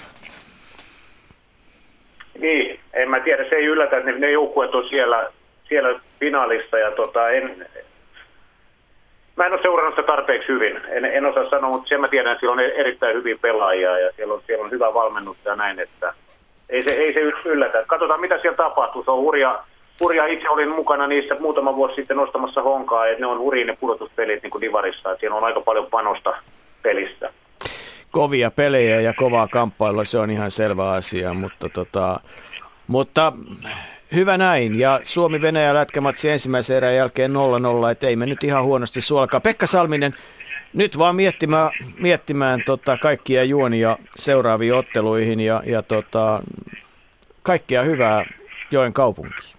Okei, kiva, kiitoksia. Aika iloisen tuntunen Salmisen Pekka vai miten tämä nyt sanoisi? No joo, valmentajan on tietysti kiva tuossa tilanteessa olla sitä. Olin katsomassa ää, Lapua Korikoprat Joensuu-peliä tuossa edellisenä viikonloppuna ja, tai lauantai se oli. Ja mun mielestä heidän pelaamisesta huokuu tällä hetkellä tietynlainen itseluottamus. Et, ja he on yksi niistä joukkueista, joka on myös pystynyt tässä kauden loppua kohti niin kuin nostamaan omaa suoritustasoansa. Ja, ja valmentaja kun näkee tällaisen ilmiön joukkueessaan, niin totta kai se luo levollisuutta. Hmm. Tota, onko nämä herkulliset pudotuspelit, nämä miesten pudotuspelit? On nämä herkulliset. Mä oon, mä oon sitä mieltä. Et tietysti mä vähän jaan ton, mitä Ipe tuossa aikaisemmin sanoi, että vähän, vähän me ollaan nyt niin kuin jouduttu takertumaan tämmöisiä koripallokentän ulkopuolisiin asioihin ja ne on ehkä vähän niin kuin sekoittanut tätä valmistautumista valmistautumista näihin pudotuspeleihin, mutta nyt kun kabinettiasiat on selvitetty ja nyt päästään täydellä höyryllä eteenpäin, niin mä uskon, että, että tota noin, saadaan oikeanlainen fiilis päälle ja näistä tulee hyvät pelit. Niin kuin mä sanoin tuossa aikaisemmin, en, en oikein näe, että mikään näistä olisi selkeä 3-0-sarja. Tota, Vesa Valden on myös pitkän päivätyön puke tehnyt nyt Koripalloliiton toiminnanjohtajana, niin tota, onko se sun esimies tällä hetkellä? On, Puke on mun esimies, kyllä. Monessa yhteydessä ollaan tehty Puken kanssa yhteistyötä ja, ja sitä me nytkin teemme, vaikka hän virallisesti on esimieheni. Okei. Eikö se ole kiva, kun esimies tulee puhelimeen? On. Mm. Tervetuloa, Vesa Valde. Kiitos, kiitos. Tota, äh, no, millaisin miettein? Kokonaisuutena koripalloa tällä hetkellä. Palaverista toiseen, taidat olla jostain palaverista tulossa. Joo, itse asiassa meillä oli meidän markkinointiyhtiön hallituksen kokous päättyi just vartti sitten. Että... No niin, tässähän hyvin on tehty nyt vartin verran ö, hyvällä tuulella pohdiskella koripallon koko kuvaa. Tota, ö, aloitetaan nyt sillä, meillä on ollut erittäin hauska ilta, jota et ole päässyt kuuntelemaan. Me ollaan hyvällä hengellä oltu yhteydessä niin Saksaan, Tiina Steeniin, niin Rantasen Ipeen, Kaveeni Joonakseen, Petteriin, Henrik Detmaniin ja äsken Pekka Salmin oli toli, tosi iloisella mielellä niin, että tämä on ollut hyvin positiivishenkinen ilta, mutta kun kerran oot se ylin satraappi siellä Koripalloliitossa nimenomaan virkamiehenä, niin tota, päätetään keskustelu tästä Matisen lisenssiasiasta sun kanssa niin, että saat sanoa, mitä siitä haluat sanoa mun mielestä se oli valitettava asia koko lajin kannalta, että tällaista pääsee tapahtumaan. Että toki niin kuin ei vielä, siis varmaan syylliset on niin kuin virallisesti siellä Kotkan päässä, mutta kyllä meidän järjestelmässä olla sellaista, että joku pelaajan lisenssin takia viedään pisteitä ja näin, niin kyllä silloin niin kuin kaikki pitää katsoa peiliä, jotka tässä järjestelmässä on mukana. En halua sitä asiaa enempää reivata, koska se on käsitelty, mutta, mutta en tiedä mitä mieltä Ari on, etkä tiedä mitä sinä oot, mutta mä koen niin, että tässä oli onni onnettomuudessa siinä mielessä, että nyt ne joukkueet, jotka oli pudotuspeleihin päässyt, pääsi pudotuspeleihin. Ja jos nyt ihan urheilullisesti mietitään, niin kyllä kai se niin taisi olla, että ainoa, joka tässä selkeästi kärsi noin urheilullisesti ja sai rangaistuksen, niin oli nimenomaan KTP, joka menetti kotiedun, että, että voiko sen näin summata? No varmaan joku voi nähdä eri lailla, mutta tämä on niin kuin se varmaan se yleinen mielipide ja yleinen käsitys, mikä siitä on. Että hmm. Huono juttu, mutta nyt se on paketissa. Hyvä, ja toki, nyt olet... toki, jokuhan voi valittaa vielä aina. Joo, kaikkea voi tapahtua, mutta, tota, mutta mitä sä odotat pudotuspeleillä? Siis mm, naisten finaali, se on tota Kätsin ja Huiman välillä, sitä on käsitelty. No se on varmasti hieno asia, että Äänekoski vetää tuhat henkeä Topoa vastaan eilen. Seagulls, KTP, Kataja, Lahti, Bison, Skouot, Kauhajoki, Pyrintö. Tuntuuko nämä, tämä yhdistelmä toiminnanjohtajan mielestä hyvältä? Se tuntuu ainakin todella mielenkiintoiselta, että en mä osaa lähteä niistä ketään veikkaamaan. Niin kuin, toki Joensuu on pelannut hyvän loppukauden ja Kotka on pelannut hyvin, mutta ei nyt siinä mitään varmoja vaihtoehtoja. Että kaikkea voi tapahtua onneksi näissä pudotuspeleissä. No tota, tiedän, että sun ajatukset on ollut edellisissä palavereissa ja muuta, mutta, mutta jos mennään ihan sinne sun tontille, niin miten ihan konkreettisesti on näkynyt se, että miesten maajoukkue on pelannut kolmena vuonna arvokisoissa ja, ja, ja on tullut tämmöinen susiengi-ilmiö ja muuta. Miten se on liiton toimistossa ja toiminnanjohtajan työssä näkynyt? No sanotaan niinku, ekana kyllä se varmaan pitänyt kiireisenä ja pitänyt aika pitkälle kielen kesken suuta, että mitä tehdään ja toki ei tätä kukaan yksin pyörä. Meillä on hyvä luottamusjohtaja tällä ja hyvä henkilökuntakin tekemään, mutta kyllä tietenkin me, me ollaan kasvettu aika paljon niin kuin taloudellisessa mittakaavassa melko nopeasti. Meillä on onneksi lisenssimäärät hyvässä kasvussa. Kyllä, ja sitten me ollaan saatu hyviä yhteistyökumppaneita. Meillä on kyllä kaikki edellytykset tehdä hyviä hommia ja näin se vaan on, että hyvä aina tuo hyvää. Mm. No nyt on tietysti sitten tärkeä TM-kilpailut, koska tota, ei tämä kilpailu ainakaan jatkossa helpommaksi tule menemään maajoukkueidenkaan osalta, mutta, mutta tota, jos ajatellaan kaikkea, mitä on tapahtunut, niin mihin suuntaan sitä liiton strategiaa nyt sitten veivataan? Eli, eli niin kuin, mihin suuntaan koripalloa viedään? Varmaan koko ajan sitä liikettä pikkusen korjataan. Kyllä varmaan, niin kuin se, sehän jakautuu kahteen. Tietenkin tämä kansainvälistyminen on yksi tärkeä asia, mikä meillä on ja niin kuin siinä, siinä niin kuin arvokisamenestys. Toinen tärkeä, hyvin tärkeä asia on tämä seuratoiminta tänä aikana, että me saadaan se, seurat, ei kaikki voi hirveän hyvin, että miten me saadaan niitä paremmaksi. Ne on, niin kuin, ne on niin kuin, mulle ainakin kovin tärkeitä asioita. Välillä kun seuraa keskustelua milloin sarjaohjelmista ja muista asioista, niin tuntuu jotenkin se, että, että niin kuin liiton intressi ja seurojen intressi ei aina olisi niin kuin yhteinen. Ja kuitenkin tosiasiassa ei kai se voi niin mennä, että jos tota, jos lajilla menee hyvin, niin sitten jollain sen osa-alueella menee huonosti. Mit, mitä tämä tarkoittaa? No siis varmaan menisi vielä paremmin, jos kaikille seuroille menisi hyvin ja sitten meillä menisi hyvin, mutta kyllä tässä tulee aina välillä sellaisia päällekkäisyyksiä, mutta ei pidä niinku, ei ne niinku sulje pois toisiaan, mutta eikä ne ole niinku vastakkainasetelmia, mutta on erilaisia näkemyksiä, erilaisia toimintatapoja. Just tässä yhteisen strategian luomisella haetaan sitä, että me mentäisiin samaa ikkunaa kohden kimmassa. No mitä, tota, mitä tarkoittaa lajien välinen yhteistyö konkreettisesti Koripalloliiton ja, ja tota, suomalaisen urheilun johdon kannalta?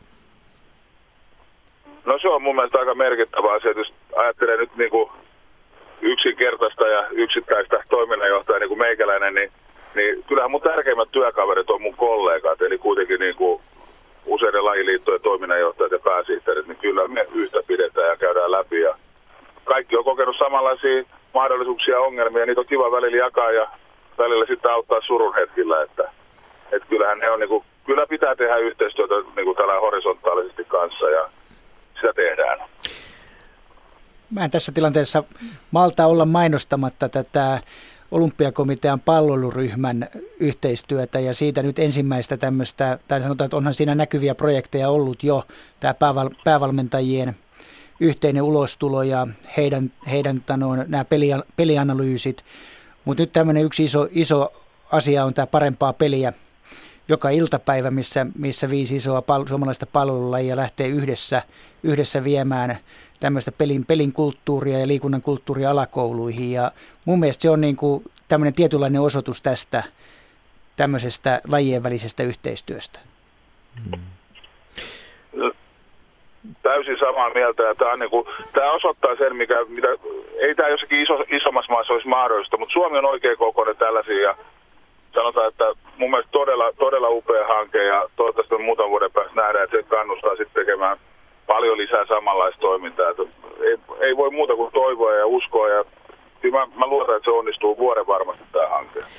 No nyt Koripalloliiton puheenjohtaja Antti Zitting on kansainvälisen liiton hallintoelimissä ja, ja, ja tota, muuta vastaavaa. Mikä, minkälainen, minkälaisena koet tällä hetkellä sen tuen, joka kansainvälisestä liitosta tulee kansallisille liitoille ja, ja miten tämä Antin mukanaolo esimerkiksi siellä niin näkyy meidän toiminnassa? Siis sehän oli aivan huikea, että Antti ekas kokouksessa, kun oli liiton puheenjohtajana, valittiin tämän Euroopan hallituksen se on tosi iso asia.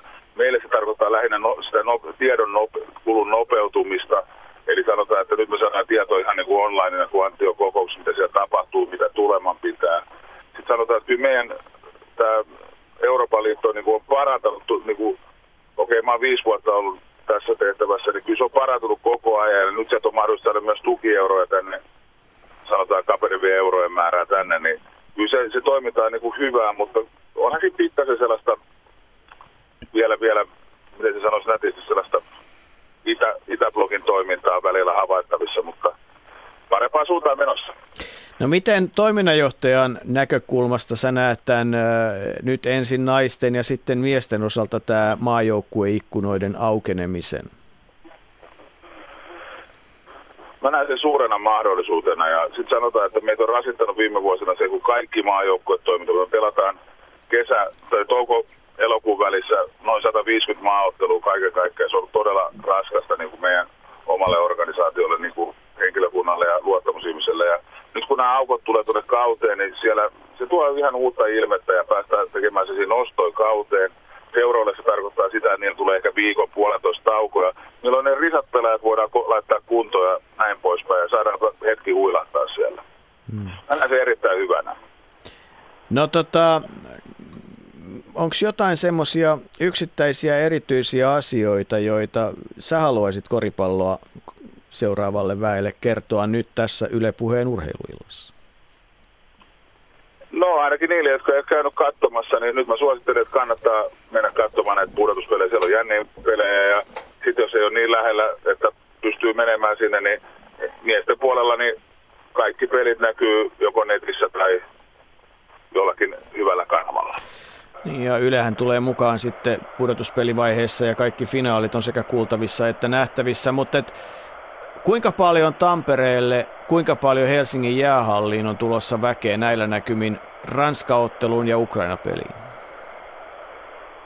Niin, tuo ennustaminen, mutta sanotaan Tampereelle, missä on 6000 istumapaikkaa ja 1000 seisomapaikkaa, niin kyllä mä väitän, että ainakin istumapaikat menee loppuun. Sitten mä en tiedä, löydetäänkö me niille seisomapaikalle käyttöön. Ukraina-peli Ukrainan Euroopan yksi parhaista joukkueista ja loistava aika viikko ennen EM-kisoja alkuun perjantai-ilta Helsingin jäähallissa, niin kyllä mä väitän, että se, pitää tulla täyteen. Että se, siis, en mä näe mitään muuta. Siis, ei harva näkee Petteri Koposin in action muuten, niin kannattaa tulla muun muassa häntä katsomaan muitakin pelaajia tietenkin, mutta kyllä mä uskon, että jäähalli menee täyteen, että me ollaan kuitenkin yli 6000 viime vuosina koko ajan saatu sinne. No, ei muuta kuin vastaamaan puhelinmyrskyyn ja sähköposteihin. Niitä taas on tänään varmaan illan aikana tullut riittävästi. Vesa Valdeen, mukavaa koripallokevättä ja kesää sinullekin. Sitä samaa kaikille. Dodi, siinä tota, Vesa Valdeen, joka joskus on lausunnoissaan värikästä tai jotain muuta, mutta kantaa tällä hetkellä aikamoista vastuuta ja myös, myös varmaan aikamoista painetta. Joo, se on totta, että tuo mitä Puke tuossa mainitsi siitä, että laji, laji on kasvanut viime vuosina voimakkaasti, niin oma perspektiivi on siinä, että 2000-luvun alussa olin, olin liiton valmennuksen johtaja ja päävalmentaja, ja silloin ei todellakaan, todellakaan ollut tämmöistä työnkuvaa eikä toimintaa, mitä, mitä nykyään on. Et silloin meillä taisi olla yksi täyspäiväinen, tai sanotaan näin, että minä olin ainoa valmennusta edustava henkilö liiton palkkalistoilla. Nykyään meillä on, meillä on yli 5 ja 10 väliin näitä henkilöitä, kohta jo lähemmäs kymmenen, jotka niin kuin osallistuu valmennukseen. Heistä tällä hetkellä suurin osa puhtaasti valmentajia.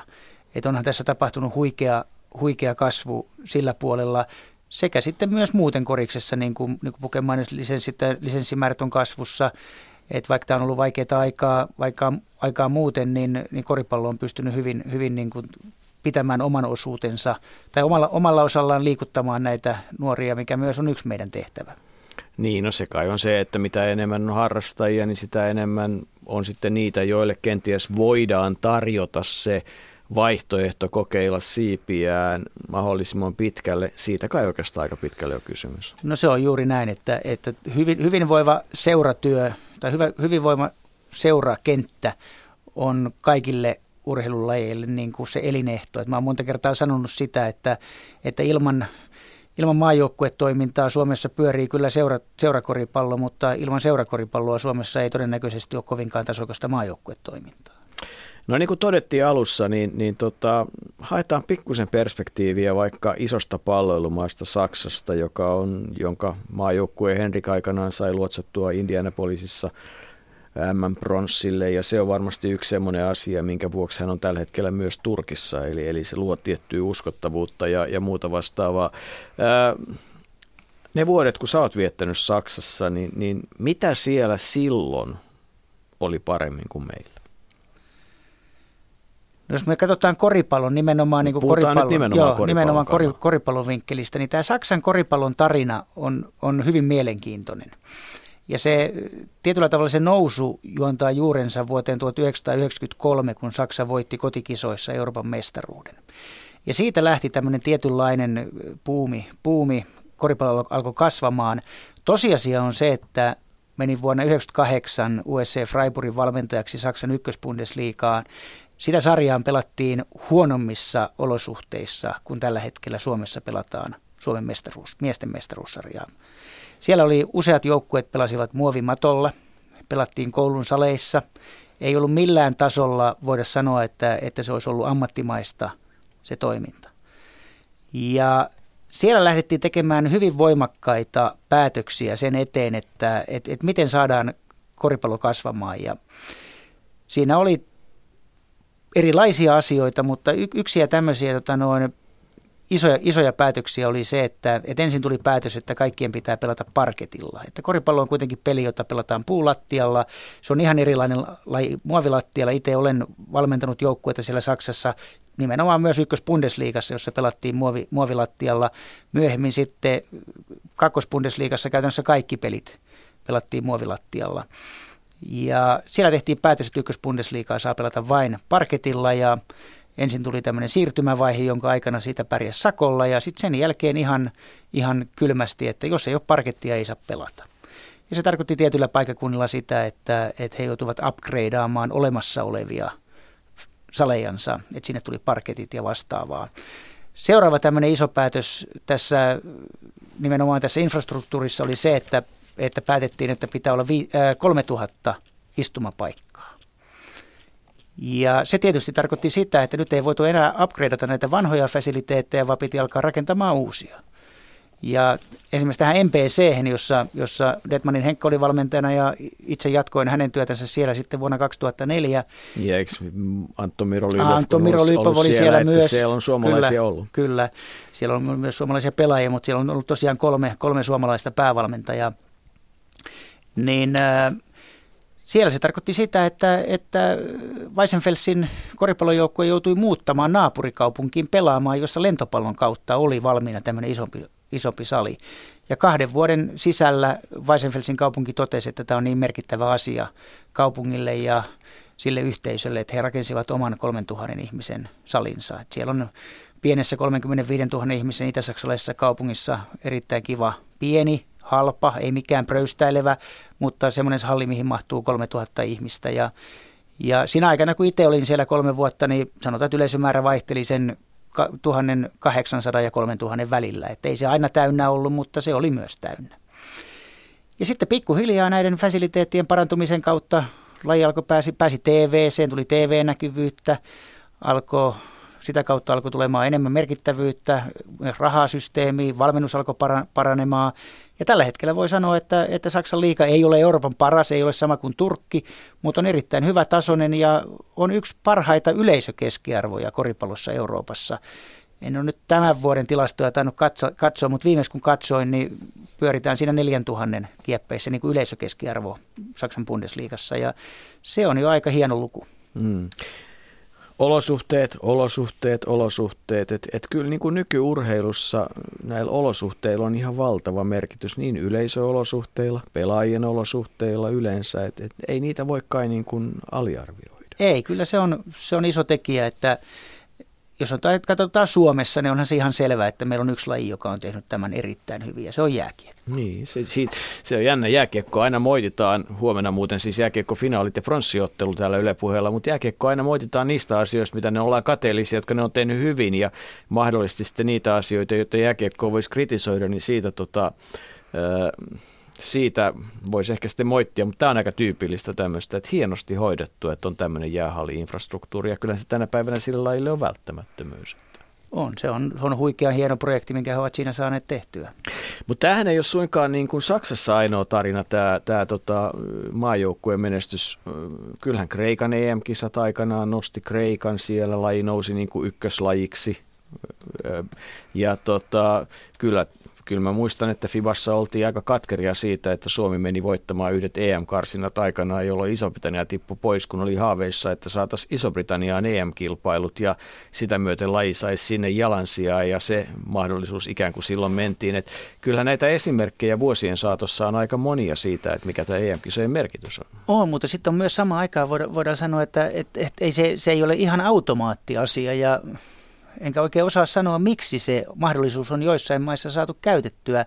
Että kyllähän taas sitten oli Ruotsissa oli EM-kisat vuonna 2003 ja se, se ei taas johtanut Ruotsissa koripallossa minkäänlaiseen nousuun, vaan jopa siitä tuli pahasti taloudellista tappiota ja se jopa ehkä tietyllä tavalla niin kuin vähäksi aikaa hidasti ja olisi tullut varmasti entistä pahempi taloudellinen tappio, ellei kansainvälinen liitto olisi kantanut niin isoa vastuuta siitä asiasta silloin. Että se, on niin kuin, se on asia, mutta että siinä varmasti tapahtui muita asioita sit samaan aikaan ruotsalaisessa koripallossa, että tota, se mahdollisuus kyllä hylättiin. Niin, ja tietysti joukkue ei menestynyt, mm. että mehän voitaisiin olla ihan, puhua ihan eri asiasta, jos Ruotsi olisi ollut niin, vaikka tämä finaalissa. Oli, tämä oli itse asiassa se pointti, että siis mm. siis kun Kreikka sai kisat ja menestyi ja voitti, Saksa sai kisat, menestyi, siis se vaatii sen, että siinä omissa kisoissa pärjää, kyllä. niin niille maille se on ollut silloin ihan, tä, tästä nimenomaan tämä on oli totta. kysymys. Joo.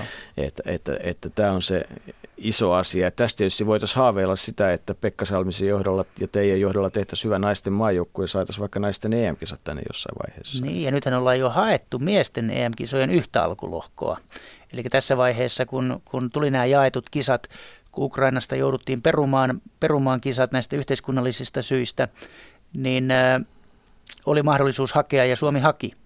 Tässä vaiheessa Suomi ei vielä saanut ja nyt on mielenkiintoista katsoa sitten, kun mennään vuoteen 2000 17, että, että onko, onko silloin jaetut kisat vai, vai mikä, minkälaisella kokonaisuudella silloin mennään. Että näähän on nyt ensimmäiset jaetut kisat niin kuin koripallossa. Tota, katsotaan muuten ihan piruuttaan, että mitä tapahtuu. Kyllä aika tiukkaa kamppailua käydään Korihaide ja BC Nokia välillä 59-61. Kyllä siinä paikasta auringossa kamppailee No BC Nokia aikanaan oli, oli liigajoukkue ja siellä oli muun muassa kovia amerikkalaispelaajia ja Kori Haitan on semmoinen tavallaan niin kuin kestomenestyjä länsirannikolta. Ja tota, että toi on kyllä aika verinen sarja vai mitä sanot? Kyllä, siinä, siinä molemmat joukkueet on, on pelannut hyvän, hyvän runkosarjan ja molemmilla joukkueilla on semmoinen materiaali, mitä, mitä ei tarvitse uudestaan joukkuetta rakentaa, vaan molemmilla on semmoinen materiaali, millä, millä, tota, millä oikeanlaisilla vahvistuksilla niin pystyy myös, myös liikaa pelaamaan. Että, että joukkueet ovat hyvät ja tasaiset ja molemmat on vielä hyviä kotijoukkueita viestiä noista semifinaalien aikana. Tuli, tuli, en ollut uudessa kaupungissa katsomassa, oli Nokialla katsomassa yhden pelin, mutta, mutta uudesta kaupungista tuli, että myös fiilis salissa on, on huikeaa vanhaa perinteistä pohitullin henkeä. Mm. No tota, kun, kun tätä suomalaista sarjakoripalloilua nyt viedään kohti finaalitapahtumaa ja nythän tietysti myös juniorisarjoissa finaaleita on pelattu ja pelaillaan ensi viikonloppuna, niin tota, mit, miltä se tulevaisuuden polvi näyttää? Intoa ainakin on kovasti, mutta tota, mitä semmoisia asioita on, joita valmennuksen johtajana haluaisit korostaa nyt nimenomaan sinne juniorivalmennukseen? Mä haluaisin korostaa voimakkaasti se, sitä ajattelua siitä, että, että mikä, mikä, meillä, mikä meillä on sen toiminnan tavoite. Tai mikä kullakin seuralla on se toiminnan tavoite. Mä ymmärrän ja hyväksyn täysin sen, että, että seura ja joukkue haluaa voittaa mestaruuksia, mutta onko se se päällimmäinen tavoite vai, onko, vai, vai voisiko se päällimmäinen tavoite olla tämä be as good as you can be, että seurat tarjoaisivat näille nuorille ensinnäkin tietysti hyvän harrastuksen, ja mä näen, että siinä on paljon, paljon meillä tehtävää tässä dropout-ilmiössä, että meidän pitäisi pystyä pitämään paremmin nuoret liikunnan parissa pitempään. Mutta sitten jos siitä eriytetään sitten tämä ne eteenpäin pyrkivät, ketkä haluavat, haluavat menestyä, haluavat harjoitella enemmän. Kaikki ei halua ja se on täysin, täysin hyväksyttävää. Tarjotaan heille sitä, mitä he haluavat. Mutta ne, ketkä haluaa menestyä, niin äh, että onko se päätavoite se, että juniorina voitetaan mahdollisimman monta mestaruutta vai onko se päätavoite se, että, että sen juniorivuosien päässä sillä pelaajalla on mahdollisuus viedä omaa, omaa uransa eteenpäin niin pitkälle kuin se hänen lahjakkuutensa antaa myötä. No nyt äh, nämä koripalloakatemiat ja yksi semmoinen tietysti HBA Märsky ja, ja, ja tota joukkue pelas, nuori joukkue pelas niin sanotusti kolmanneksi ylimmällä sarjatasolla, voitti kauden, siirtyi ensi kaudella pelaamaan toiseksi ylimmällä sarjatasolla. Siitä on paljon positiivista keskustelua, mutta myös soraääniä. Miten tähän HBA-ilmiöön pitää suhtautua? No mä näen sen, että siihen pitää suhtautua, vaikka nyt taas toistan tässä itseäni, niin pitää suhtautua siihen, että se, sen ohjelman tarkoitus ei ole voittaa mestaruuksia. Sen ohjelman tarkoitus ei ole voittaa yks, yhtä yksittäistä sarjapeliä. Sen ohjelman tarkoitus on tar- tarjota näille, näille nuorille pojille ja myös tytöille, että meillä on myös HPA Helmi tyttöjen puolella ihan samanlainen ohjelma, ja he pelasivat jo naisten ykkösdivisioonassa, eli toiseksi korkeammalla sarjatasolla. Niin tarjota näille nuorille lupaaville pelaajille mahdollisuus mennä niin pitkälle, kun se oma lahjakkuus antaa myötä. Jollekin se tarkoittaa sitä, että, että he lopettavat jossain vaiheessa toteavat, että harjoittelu on liian kovaa, kun harjoitellaan kaksi kertaa päivässä, pyritään siihen 20 tuntiin, tuntiin harjoittelua viikossa. Ja Toiset, toisesta tulee sarja, sarjajyriä, miesten ja naisten mestaruussarja, mikä on äärimmäisen hyvä asia, iso asia meidän, meidän liikojen kehittymiselle. Ja toiset sitten, toiset on lahjakkuus riittää ja työnteon moraali riittää siihen, että heistä tulee niin kuin euroammattilaisia, yliopistopelaajia, jostakin jopa ehkä NBA, meidän tulevaisuuden NBA-pelaaja tai naisten WNBA-pelaaja. Ja mä näen, että sen ohjelman tarkoitus on se, että se ei kilpaile sillä tavalla näiden seurojen kanssa. Se, se, sen, sen tehtävä on taata näille nuorille mahdollisuus päästä niin pitkälle, kun he pystyvät menemään. Mä ymmärrän tavallaan, niin kuin saatan ymmärtää sitä kritiikkiä, mitä ihmiset sanoo, mutta sitten heti tekee mieli sanoa se, että en ymmärrä sitä, että jos, jos niin kuin tusina suomalaisia pelaajia niin sanotusti seuratoiminnasta si- haluavat siirtyä kokeilemaan toisen tyyppistä valmennustapaa, niin, niin sehän ei missään nimessä rokota vain yhtä seuraa. Missään tapauksessa, niin sehän tarjoaa muille valtavia mahdollisuuksia. Sen ei niin kuin pitäisi itse asiassa minkään seuran junioritoimintaa missään vaiheessa lamaannuttaa, tai jos joku näin ajattelee, niin ajattelee sitten jollain tavalla mun mielestä kierrosti tai hyvin yksilmäisesti vain sen menestyksen näkökulmasta.